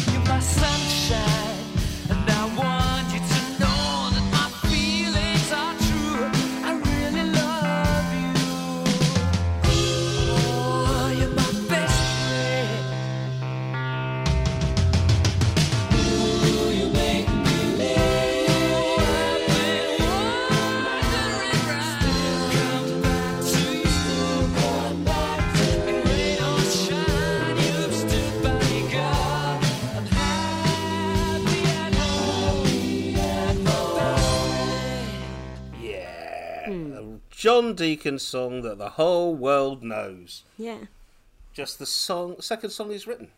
Can we hear the guitar solo? Because I think it's such a great example of concise May, which uh, I think is Brian's best feature as a. Well, twinned with the fact he's able to kind of write these little counter melodies, sort of songs within songs. And like what we're talking about, how, you know, for an album this big to work, you have to not overstep your time.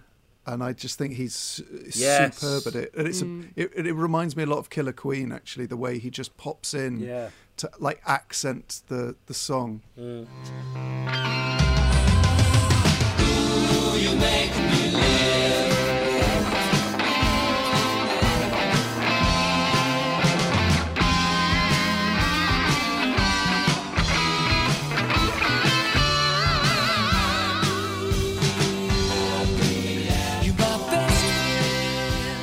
that guitar solo was 10 and a half seconds. Amazing. Wow, is that all?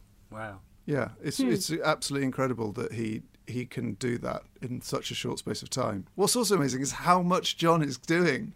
The s- the bass line to that is hmm. really complicated, mm-hmm. but it doesn't.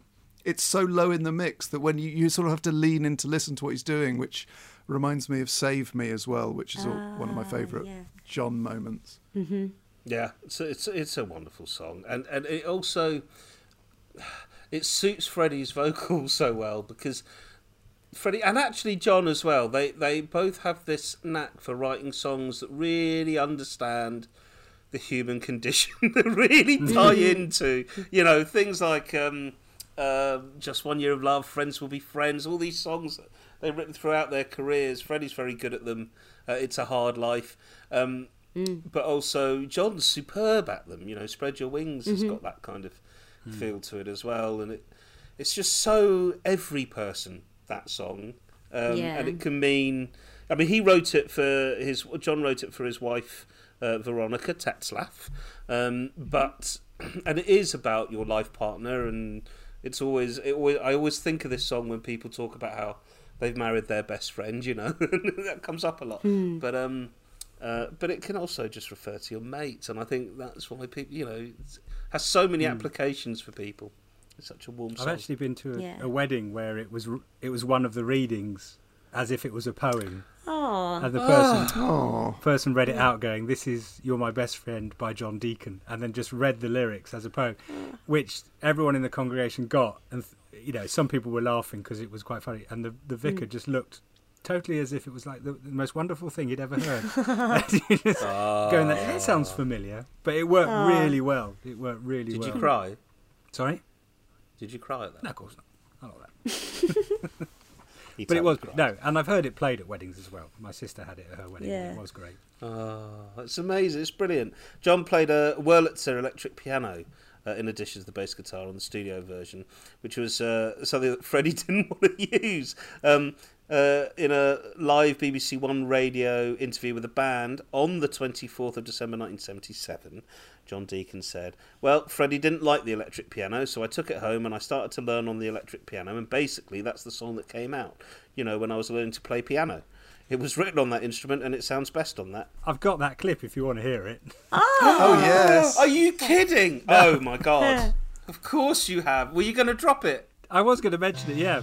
Well, Freddie didn't like the electric piano, so I took it home and I started to. Because uh, I, I never played piano before, and I really started to learn on the electric piano, and, and basically that's a song that came out, you know, when I was I was learning to play piano. I refuse to play the damn thing. Tinny and horrible. I, refu- I don't like them. Why play those things when you've got a lovely, super grand piano? No, I, I think it's basically what he's trying to say is that there was a desired effect really in that. It was written on that instrument, and it really sounds best on that. it's like this married couple who are like. So they, love no, that- no one at the dinner party can tell that we were arguing. It's like everyone could tell. I, I love just love the fact that John says he didn't know how to play the piano, so Yeah. he went home and learned. You know, as, as- Yeah, as you do. yeah. Um, Because there's And it's similar to came the out next with a song that we'll- massive hit. Yeah, Mm. oh, yeah, absolutely, and it's similar to the sort of the next song where apparently Brian jokingly said he wanted John to play the double bass on 39. Um, and three days later, he, John was in the studio with a double bla- bass, having gone away and taught himself how to play it.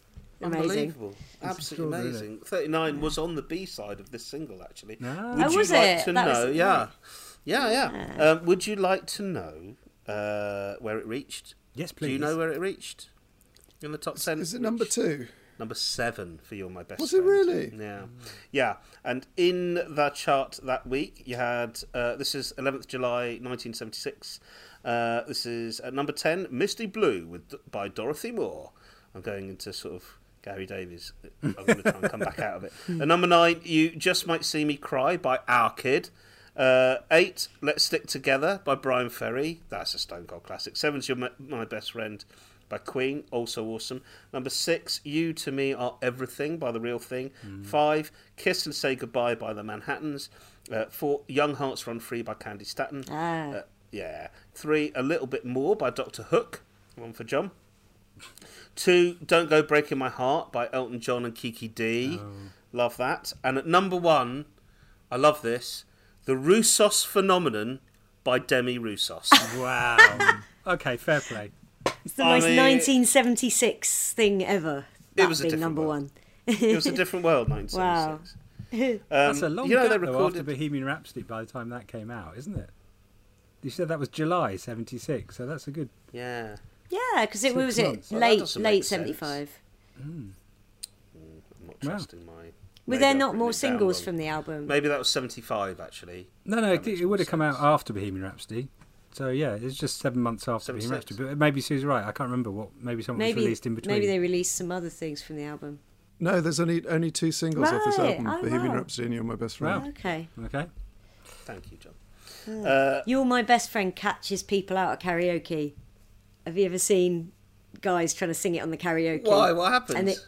And it, they seem to be going. They they're like, yeah, it's going okay, and then they get to, I really love the things that you do, and you see, you see a lot of guys have a like Simon Le Bon at Live Aid moment. like, like when people do Angels. Oh, Um, it's a really it's phenomenally difficult song to sing. I mean, And even- through it, oh! a lot of Queen songs I find actually quite tricky to karaoke because they're Oh, most in of them, I should strange keys and Yeah. you know, like you start off really confidently with "We Are the Champions." You're like, "Hang on, no, what?" Yeah. Things like. I'm off key. I'm off key. I can tell, and I don't even know what a key is. Um, uh, I think. Well, producer Giles has just sent me a note saying maybe 10th of June, 1976 for "You're My Best Okay. Friend." So there is some questioning around it. Um, uh, but did you know that the band recorded a music video for this, directed by Bruce Gowers, who directed the Bohemian Rhapsody video? Uh, it was Mm-hmm. I'll filmed at never Elstree. forget that Bruce Gowers directed the Bohemian Rhapsody video. Because it was a question I didn't know on Mastermind. oh my god, it's so Agony. This is, Agony. Let's just call this podcast as uh, some sort of therapy for you to process what happened to you on Mastermind. The uh, video feature. Actually, one of my. No, I'm not going to go to that. We haven't got time. Uh, the video. I just. I will say this: watching John Robbins compete over a week on Richard Osman's House of Games has been one of the most delicious experiences of my life. the way he tried to keep a lid on how seriously he was taking it is one of the most entertaining things I've ever seen. Um, uh, right, the the video features the band in a huge ballroom surrounded by over a thousand candles and a huge chandelier hanging from the ceiling, and also features Deacon playing grand piano rather than the Wurlitzer he used on the recording. What a wonderful song it is, eh? Great. Yeah. Good old John. Timeless, and it was on my GCSE music exam. Was it really? yeah, they went. They said, uh, they, you know, they are, they played you a piece of music and then asked you questions about it, and I was like looking around the room, going, "Oh, great, guys! Yes, I already, I, was like, I already won know this. I already know this music." What do you want to know? everyone What do you want to know? Ask me anything. Everyone else, everyone else in the exam going, Ah, oh, damn. bloody Sooz. Damn it! Where's Wonderwall? Um, all right, that brings us on to a quick feature of the show that we call News of the World. Come on, honey. Fly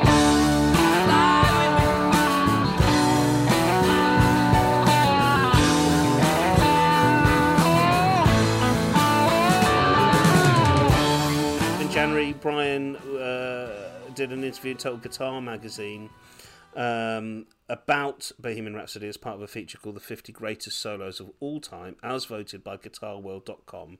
And Brian's solo on Bohemian Rhapsody was voted number one. Yeah. correctly so, uh, and quite uh, beautifully. Uh, um, uh, Adam Lambert has announced that he's curating uh, Stonewall Day 2021 on Sunday, June the 16th, on behalf of his LGBTQ plus non-profit Feel Something Foundation as part of Pride Month, uh, which is wonderful. So.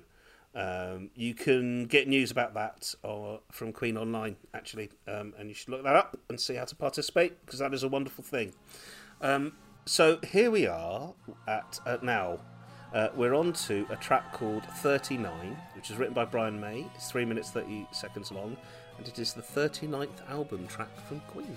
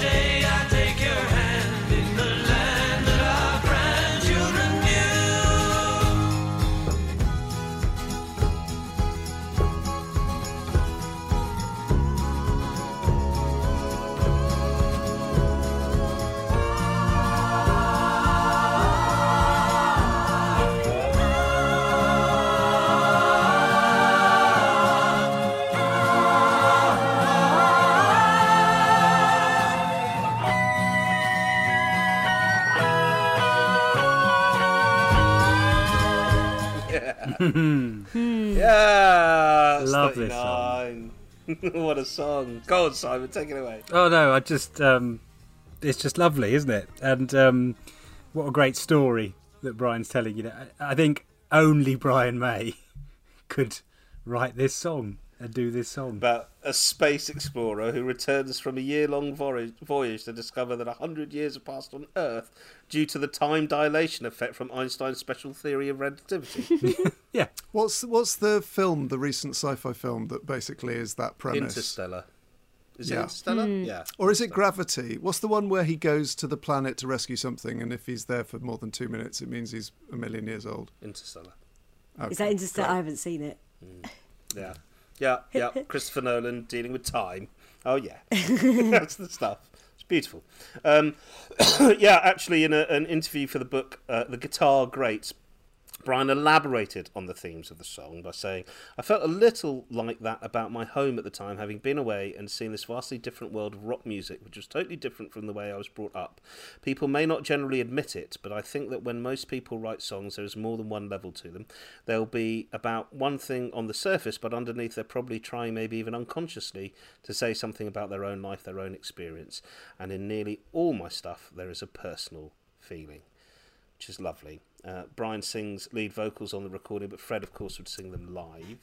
And like Simon mentioned, yeah, Brian sort of almost jokingly uh, asked John to play a double bass on the track, and then found John in the studio a couple of days later with a double bass, having learned it. Amazing, um, which is fantastic. It's sometimes wrongly credited as a fretless bass, isn't it? I mean, even though a double bass is fretless, it's not a fretless bass. Even though he may have played a fretless bass live, I don't know, mm-hmm. but it's certainly the studio recording isn't a fretless bass, is it? No, I think It's it's, an double actual bass. double bass. studio, yeah. Yeah. Mm, yeah, You can yeah. really hear it Yeah. as well. Yeah. When you, you mm. know, now that I'm sort of listening out for him now after what we said earlier, and yeah, you can hear that just pulsing in the background of the, uh, you know, all the instrumentation and all the crazy harmonies they do.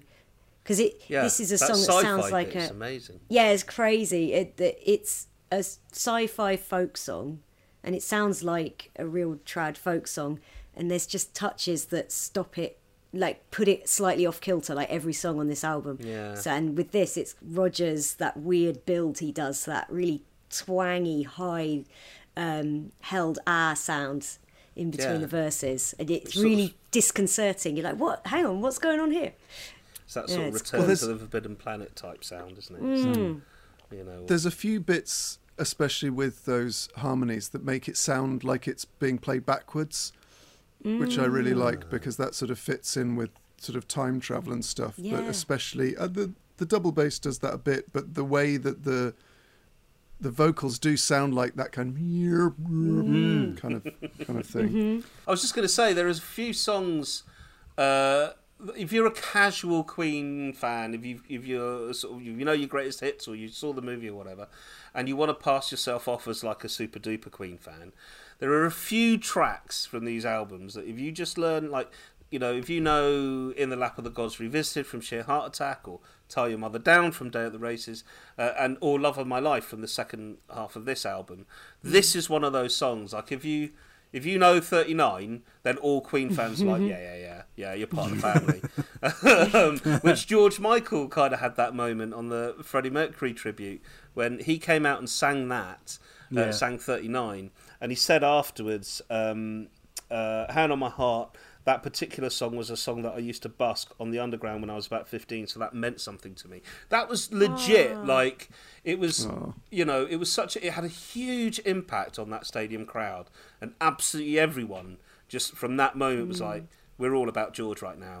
So then he obviously goes into um, uh, what was it he, he- he does after somebody to love oh my god he killed it. Um, and, um, you know yeah yeah yeah I think uh, so that's my advice to you guys if you want to turn up to a Queen gig make sure you know you're 39 sorry Simon what were you going to say No, I Ollie? was going to say I actually dug out um, because on the 2011 re-release of um, Night of the Opera, they put um, a bonus track on there, which is a live version. I think it's from Earl's Court in '77, and I just thought it might be fun to have a listen because although Yeah. Brian sings it so brilliantly on the album and continues to sing it now when they're touring. Um, this is just a curiosity because it's Freddie singing it rather than Oh, yeah. than Brian, and I just thought we could have a little bit of yeah little bit of yeah, Fred. we've got that power yeah We can do that, can't we? yeah we can yeah go for it In the year of 39, simple ship came from the blue. The volunteers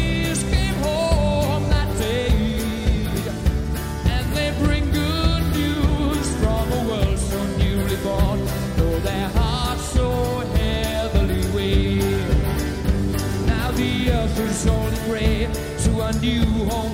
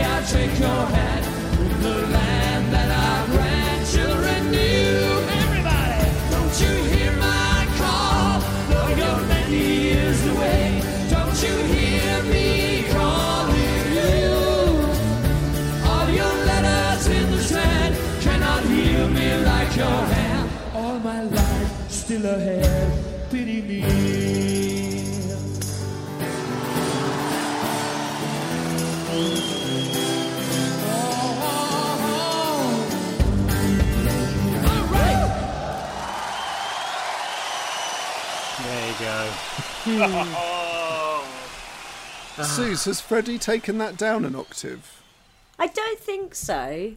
I don't It think so. It sounds much lower in his voice. I think he's just maybe. got a lot more. Um, he's he's got a lot more beef than Brian. I think is what's happened there.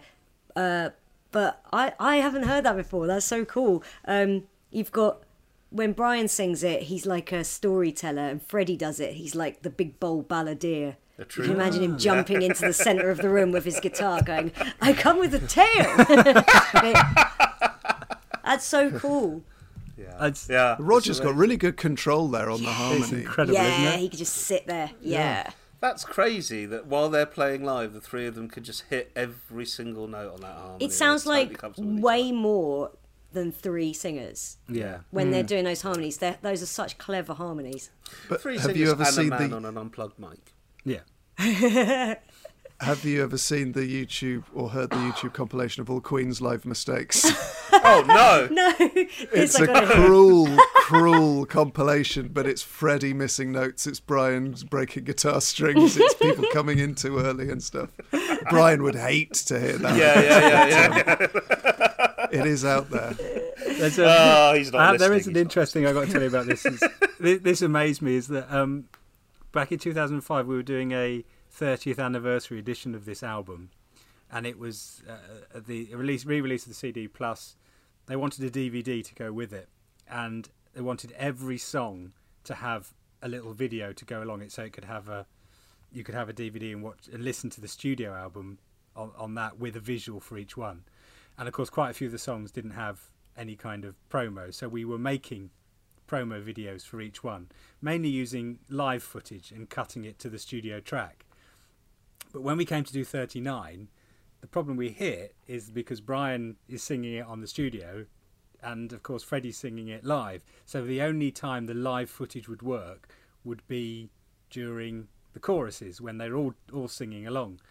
Um, fortunately, the band were on tour at the time with Paul Rodgers, and as part of the set, Brian, when he was doing "Love of My Life," would also sing one of the verses and choruses of 39.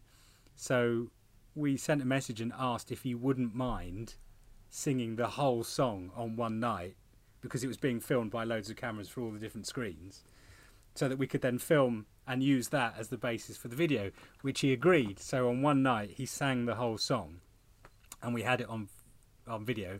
It came back to us the editor laid the live version of Brian singing it from the tour and synced it up to the uh, studio track and it from 1975 and it matched perfectly the whole way Oh through my god! Wow. from beginning to end 30 years apart Amazing. that's insane isn't it That is insane.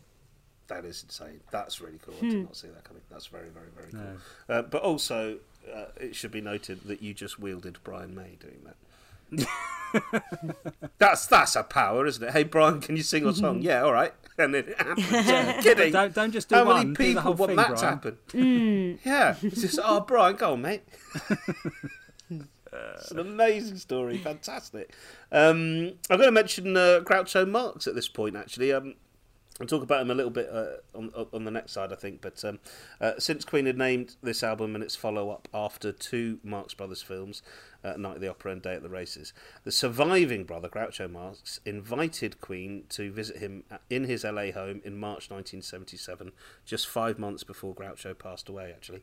And the band played 39 a cappella for him wow just to, just to say thanks. Yeah, really cool.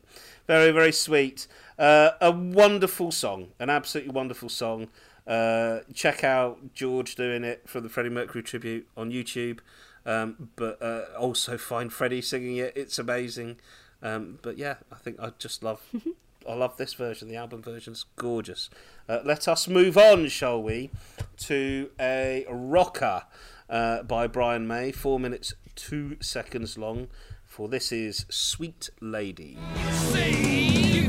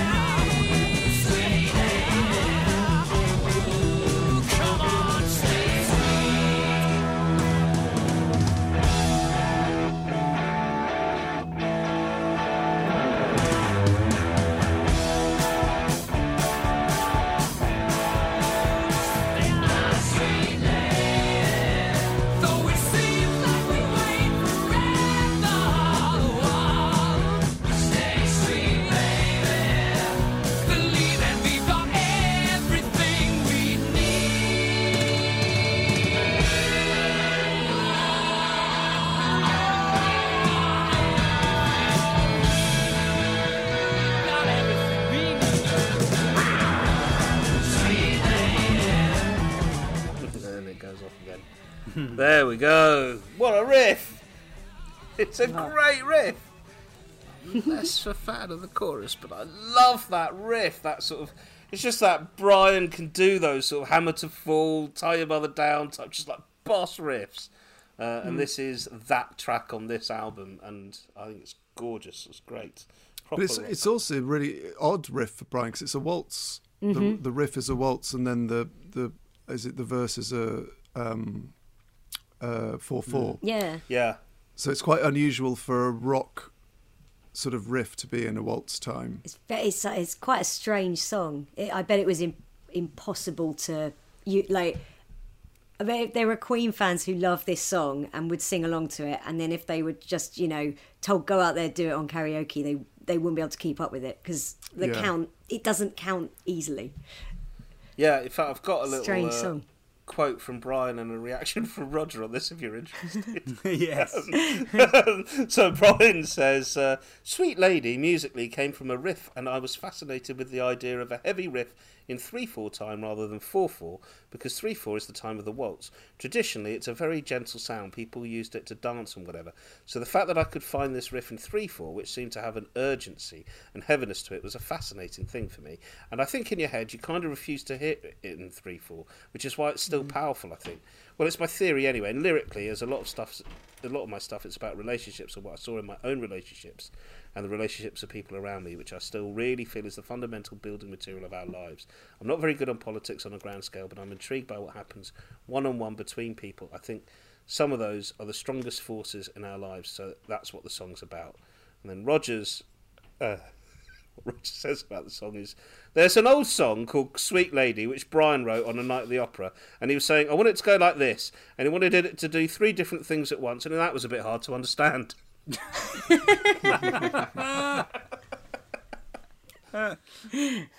Brian's amazing complexity.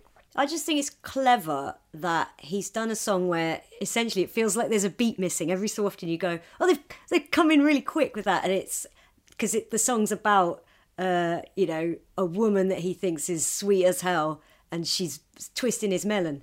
So it's that works really well. That it's like it's it's like discombobulated thoughts Ah, that's with the good- count. Yeah, that's a great observation. Clever course, the song. music reflects the uh, the lyrics very beautifully. Um, fantastic. Let us move on now to some more vaudeville, shall we say, with the magnificent Seaside Rendezvous, uh, two minute, 14 second banger from Freddie Mercury.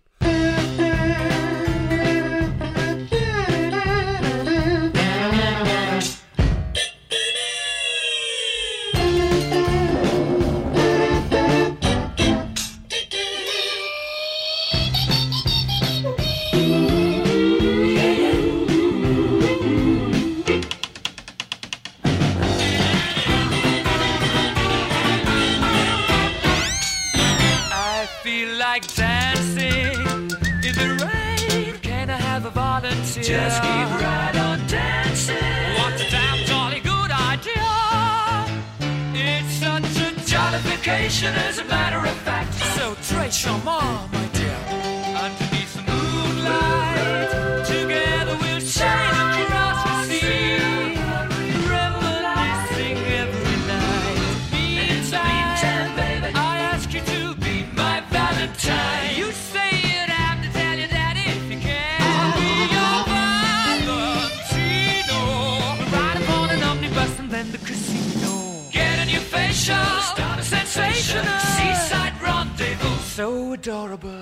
Seaside rendezvous, Woo. Seaside rendezvous. Give us a kiss.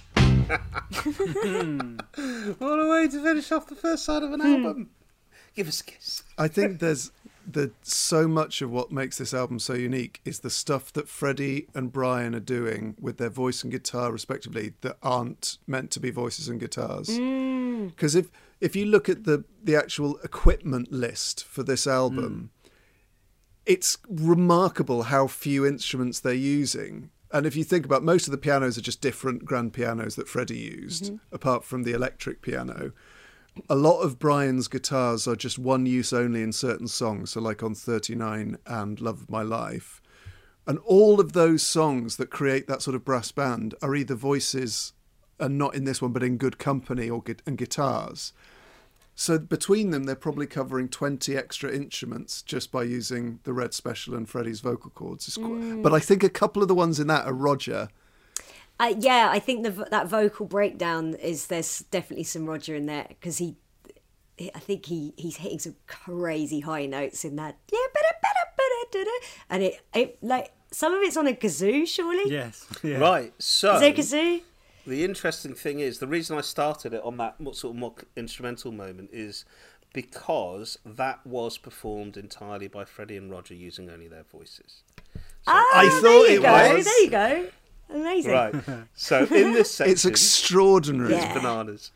Uh, so in that section, Freddie imitates woodwind instruments, including a clarinet, while Roger m- imitates mainly brass instruments, including tubas, trumpets, and even a kazoo. The liner notes credit them as vocal orchestrations of brass, Roger Taylor, and vocal or- orchestration of woodwind, Freddie Mercury. During this section, Roger also hits a C6, a high C, the highest note on the album. Oh right, it's really high. Yeah. Right, and the tap dance seg- segment was performed by Freddie and Roger on the mixing desk with thimbles on their fingers. Ah. that's right, way cute. ahead of the beatboxing scene. These guys were like just totally jazzing it up on the uh, on Seaside Rendezvous. That's, that's Isn't that amazing. great? And you guys were way ahead of me. It's fantastic. Um, That's brilliant.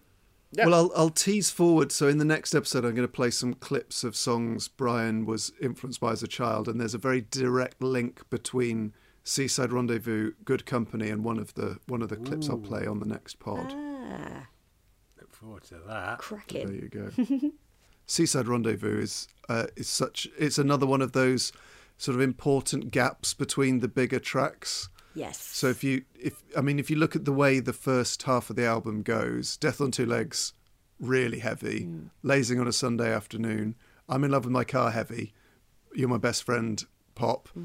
Then 39, then Sweet Lady, heavy, then Seaside Rendezvous. Mm. So even though there's these really big rocking tracks, they never come next to each other. Mm. And it's really really clever. They're a very eclectic band. I think it's worth saying that you know we're talking about 1975 here, and it's not like um, that sort of vaudeville uh, sound. I keep using. I think vaudeville's the right reference point, but it's not like that Oh, sound yeah, is definitely. quite so distant to them at that point as it is to us now. I think probably uh, you know th- It's a couple of reference points generations. yeah, it's it's equivalent Hmm. to someone sort of doing a a sort of eighties style track now, really, isn't it? You know, I don't know. I don't. Well, know. if Yeah. if you think maybe the, more in the, the, dis- the, at that time. the distance between um, Night at the Opera and now is 45 years. So it's the same as between 1930 and A Night at the Opera. Wild, isn't it? So those sorts of things, especially in like British theatre, Mm. you'd still have had uh, people who would have, you know, been to see Max Miller as, Yeah. when they Mm. were a kid and that sort of thing. Yeah, I mean, we get Yeah, to still see Queen hopefully this year. That's it. There's the, nost- the nostalgia rule is 30 years, isn't it? Which is why Is it? stuff like Stranger Things and the new, um, the new version of Stephen King's It, they're all sort of set 30 years ago. Whereas Stephen King's It, the the book in 85 was set 30 years before that. So I for see. them, this is probably it's uh, like particularly good company. Actually, they sound like those kind of wartime songs, which would have Hmm. Been 30 maybe years that before George this. Foreman sound. And, is that right? Is that- George what's that guy? Formby. Formby. the George The Foreman sound the is mainly a thumping. Yeah. Bloody hell. and George a sizzle, Formby a sizzling Yeah. lamb chop. That's the first time that producer Giles has laughed this entire recording at my absolute stupidity. Thank you very much, everybody. Um, I, I, uh, I love I love the ending of it because it goes back to what John was saying earlier on about how the beginning of the album sounds like the curtains coming up and we're all sitting down to watch this night at the opera. When you hear that last, you know, give us a kiss in that last Yeah. hit, you imagine the curtain coming down, the lights come up, it's ice cream time now. You know, everyone can have a Yeah. break. And Yeah. I actually listened to this on uh, before this on on my old vinyl, and I really noticed it because when you listen to it on a CD or streaming, of course, we're then straight into Prophet song. But when it just stopped and ended, I really felt that urge to go, "Oh, it's an interval." It just works so well. ah, make a cup of tea, put the second Yeah, half on. and then That's and then we'll come back and Prophet Song will start us up again. Yeah, it's outstanding. It's this album's Leroy Brown, isn't It's it? This go album's Leroy Brown. There. Exactly. Is that what you were going to say? That is what I was going to say. Yeah, absolutely. um, and something that you pointed out, the, uh, something that Sooz pointed out on Leroy Brown was that was a stepping stone to this song. Uh, and I think for you, you said this song was almost well. They're both brilliant songs, but yeah, I was just going to say that Leroy Brown, I don't think makes sense on Sheer Heart Attack. I think it makes more sense on on this Mm-hmm. this album. Mm-hmm. Yeah, it's almost like it happened by accident on Sheer Heart Attack, and they went, "Oh, that's a thing we can do," and then they come up with Seaside Rendezvous. and Yeah. Blazing on a Sunday. Yeah, it made them bolder Yeah, to be more playful and you know this is a sense of humour that, that is very particular to Queen. Um, it it never undermines what they're doing, uh, but it is all you know. It's written off as tongue in cheek, but it's so much more sophisticated than that. Um, it is a nod and a wink in in, in, in, in, in a very very long entertainment tradition for this country. It's a yeah. They always honour the form, yeah, yeah, yeah. Um, right down know, to the vocals. Like Freddie totally gets that music hall Noel Coward vocal, and can recreate it while still sounding like a rock singer. He doesn't. He's not putting on a voice. It's all part of his voice. Yeah, yeah, absolutely. Yeah, and for me, give us a kiss. Just, just there's like it's it. Every time I hear it, it's like Freddie saying it to me right now in the moment. like no time has passed since that recording. You know, it's amazing. He's so present um, in this music. It's fantastic stuff. All right. Well, you know what that takes us to. It's time for us to decide the Queen de la Queen for the first time in season two. Oh no! Made in heaven, made in heaven. So, just to remind our listeners, what we are attempting to do is help you build a lovely playlist of just the, the Queen de la Queen of all of Queen. Uh, and we have a playlist up on Spotify that you can check out where we've been putting one track from each side of every album that we've decided between us deserves to be on there. The big singles, if they're on the greatest hits, you can have them. They're banked. You're my best friend, you can have that. But of the remaining tracks, Sooz Kempner, which one are you picking? I'm gonna go for Death on Two Legs. Oh, why? because I it's the only rock song I know that has managed to be a we're slagging off our manager song and not sounded like a, a white wine.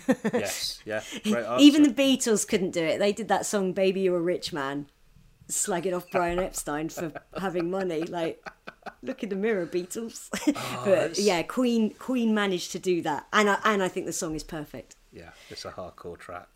Great choice. Well, Mr. Lupton, how, how are you doing it? how are you doing there, Simon? Every I'm fine. It's fine. He burst into tears. The Colours drained from my face. I'm going to go with 39. Are you? Yeah. Interesting, and why so? Uh, just love it, and uh, again, like I said, no one else could have done that song, and I just think it it ties into everything that Brian is, and I just think it's the perfect song for that. I love it. That's a lovely answer. Mr. Robbins. Well, I think it's testimony to how perfect the album is that we're all going to be choosing Yeah. different songs so far. I'm going mm. for Lazing on a Sunday Afternoon because I think it's just key to what this album is trying to do. It's not necessarily what I think is the the best track off this side, uh, but I think it's the most important in terms of them creating a piece. And I think it's not only the song is important, but where it comes is really mm. important as well. Mm. Yeah, very, very good. It's a great I think choice. it's just so it's so shocking to hear after Death on Yeah. Two Legs. Yeah. And it's just a minute of genius. You know, we didn't play the guitar solo, but it's incredible as well. Um, yes, we warmly encourage you to check out all of these tracks. I would probably, I think, if I was making a compilation album and I was only able to pick one song off of this side, it may well be Seaside Rendezvous because I love that style and um, just the the complexity in it is incredible. However, I am going for thirty nine. myself for this because when I think of a night at the opera, obviously yes, um, Bohemian Rhapsody and Love of My Life, but 39 is the song that comes up in my head as oh I really want to hear that again. I can listen to the album for that reason, and it and it is it holds a certain position in Queen fans' hearts. There's a reason why it's still being sung uh, live on, on, on quite a few of the tours, uh, and it, it, it's just one of those songs that uh, you know. Once you're a Queen fan that sort of listened to the entire back catalogue, I think it's one of those songs that you're like, yeah, yeah, this is as valid as any of the singles for me. It's as big as any of the singles for me, and um, you know, I know all the words. I can sing along with it. I love it. Uh, so I'm yeah, I'm going 39 as well, which means we've had two votes for 39. Uh, so 39 is the Queen de la Queen. Are we happy with that? Yeah. Well, pretty, Yeah, pretty I, happy. I, I don't think you could have a wrong choice no. off this half can't. the album, to be honest. no. You can't. You can't. And uh, given that, I think 39 is a good recommendation to our listeners. Um, you can enjoy that enormously. So, there you have it.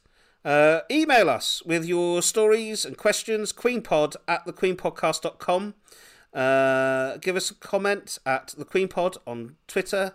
We've got a Facebook page now, also on Instagram. Uh, it's at Queen Pod. Uh, so if you're out there enjoying the pod and lucky enough to be helping keep the uh, helping keep the economy going, we've now set up a Queen Pod Patreon because advertising revenues aren't really as much of a thing as we thought they were going to be. So I appreciate you hear a lot of this stuff at the moment, but such is planet Earth right now, right? We offer all kinds of perks for your level of support, like the opportunity to download the pod a day early and ad free, stuff like that. Maybe a shout out right here on the pod.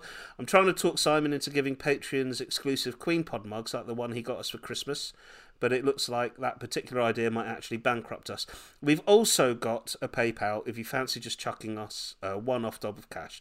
This is all about enabling us to get through the entire back catalogue. Queen are happy for us to use the music, the rest is up to us, team. And just to say, if you are struggling out there and get some small comfort from having a proper Queen chat in your lives, you just keep on enjoying us without a second thought, okay?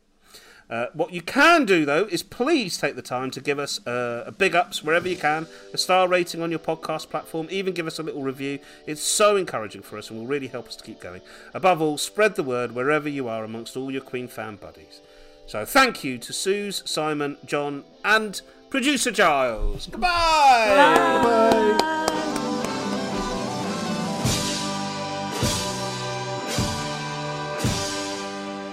This has been The Queen Pod, a Seven Seas Films production, edited and produced by me, Fergus March. Follow us on Twitter and Instagram, and stay in touch by emailing queenpod at thequeenpodcast.com. Thanks for listening, and see you next time.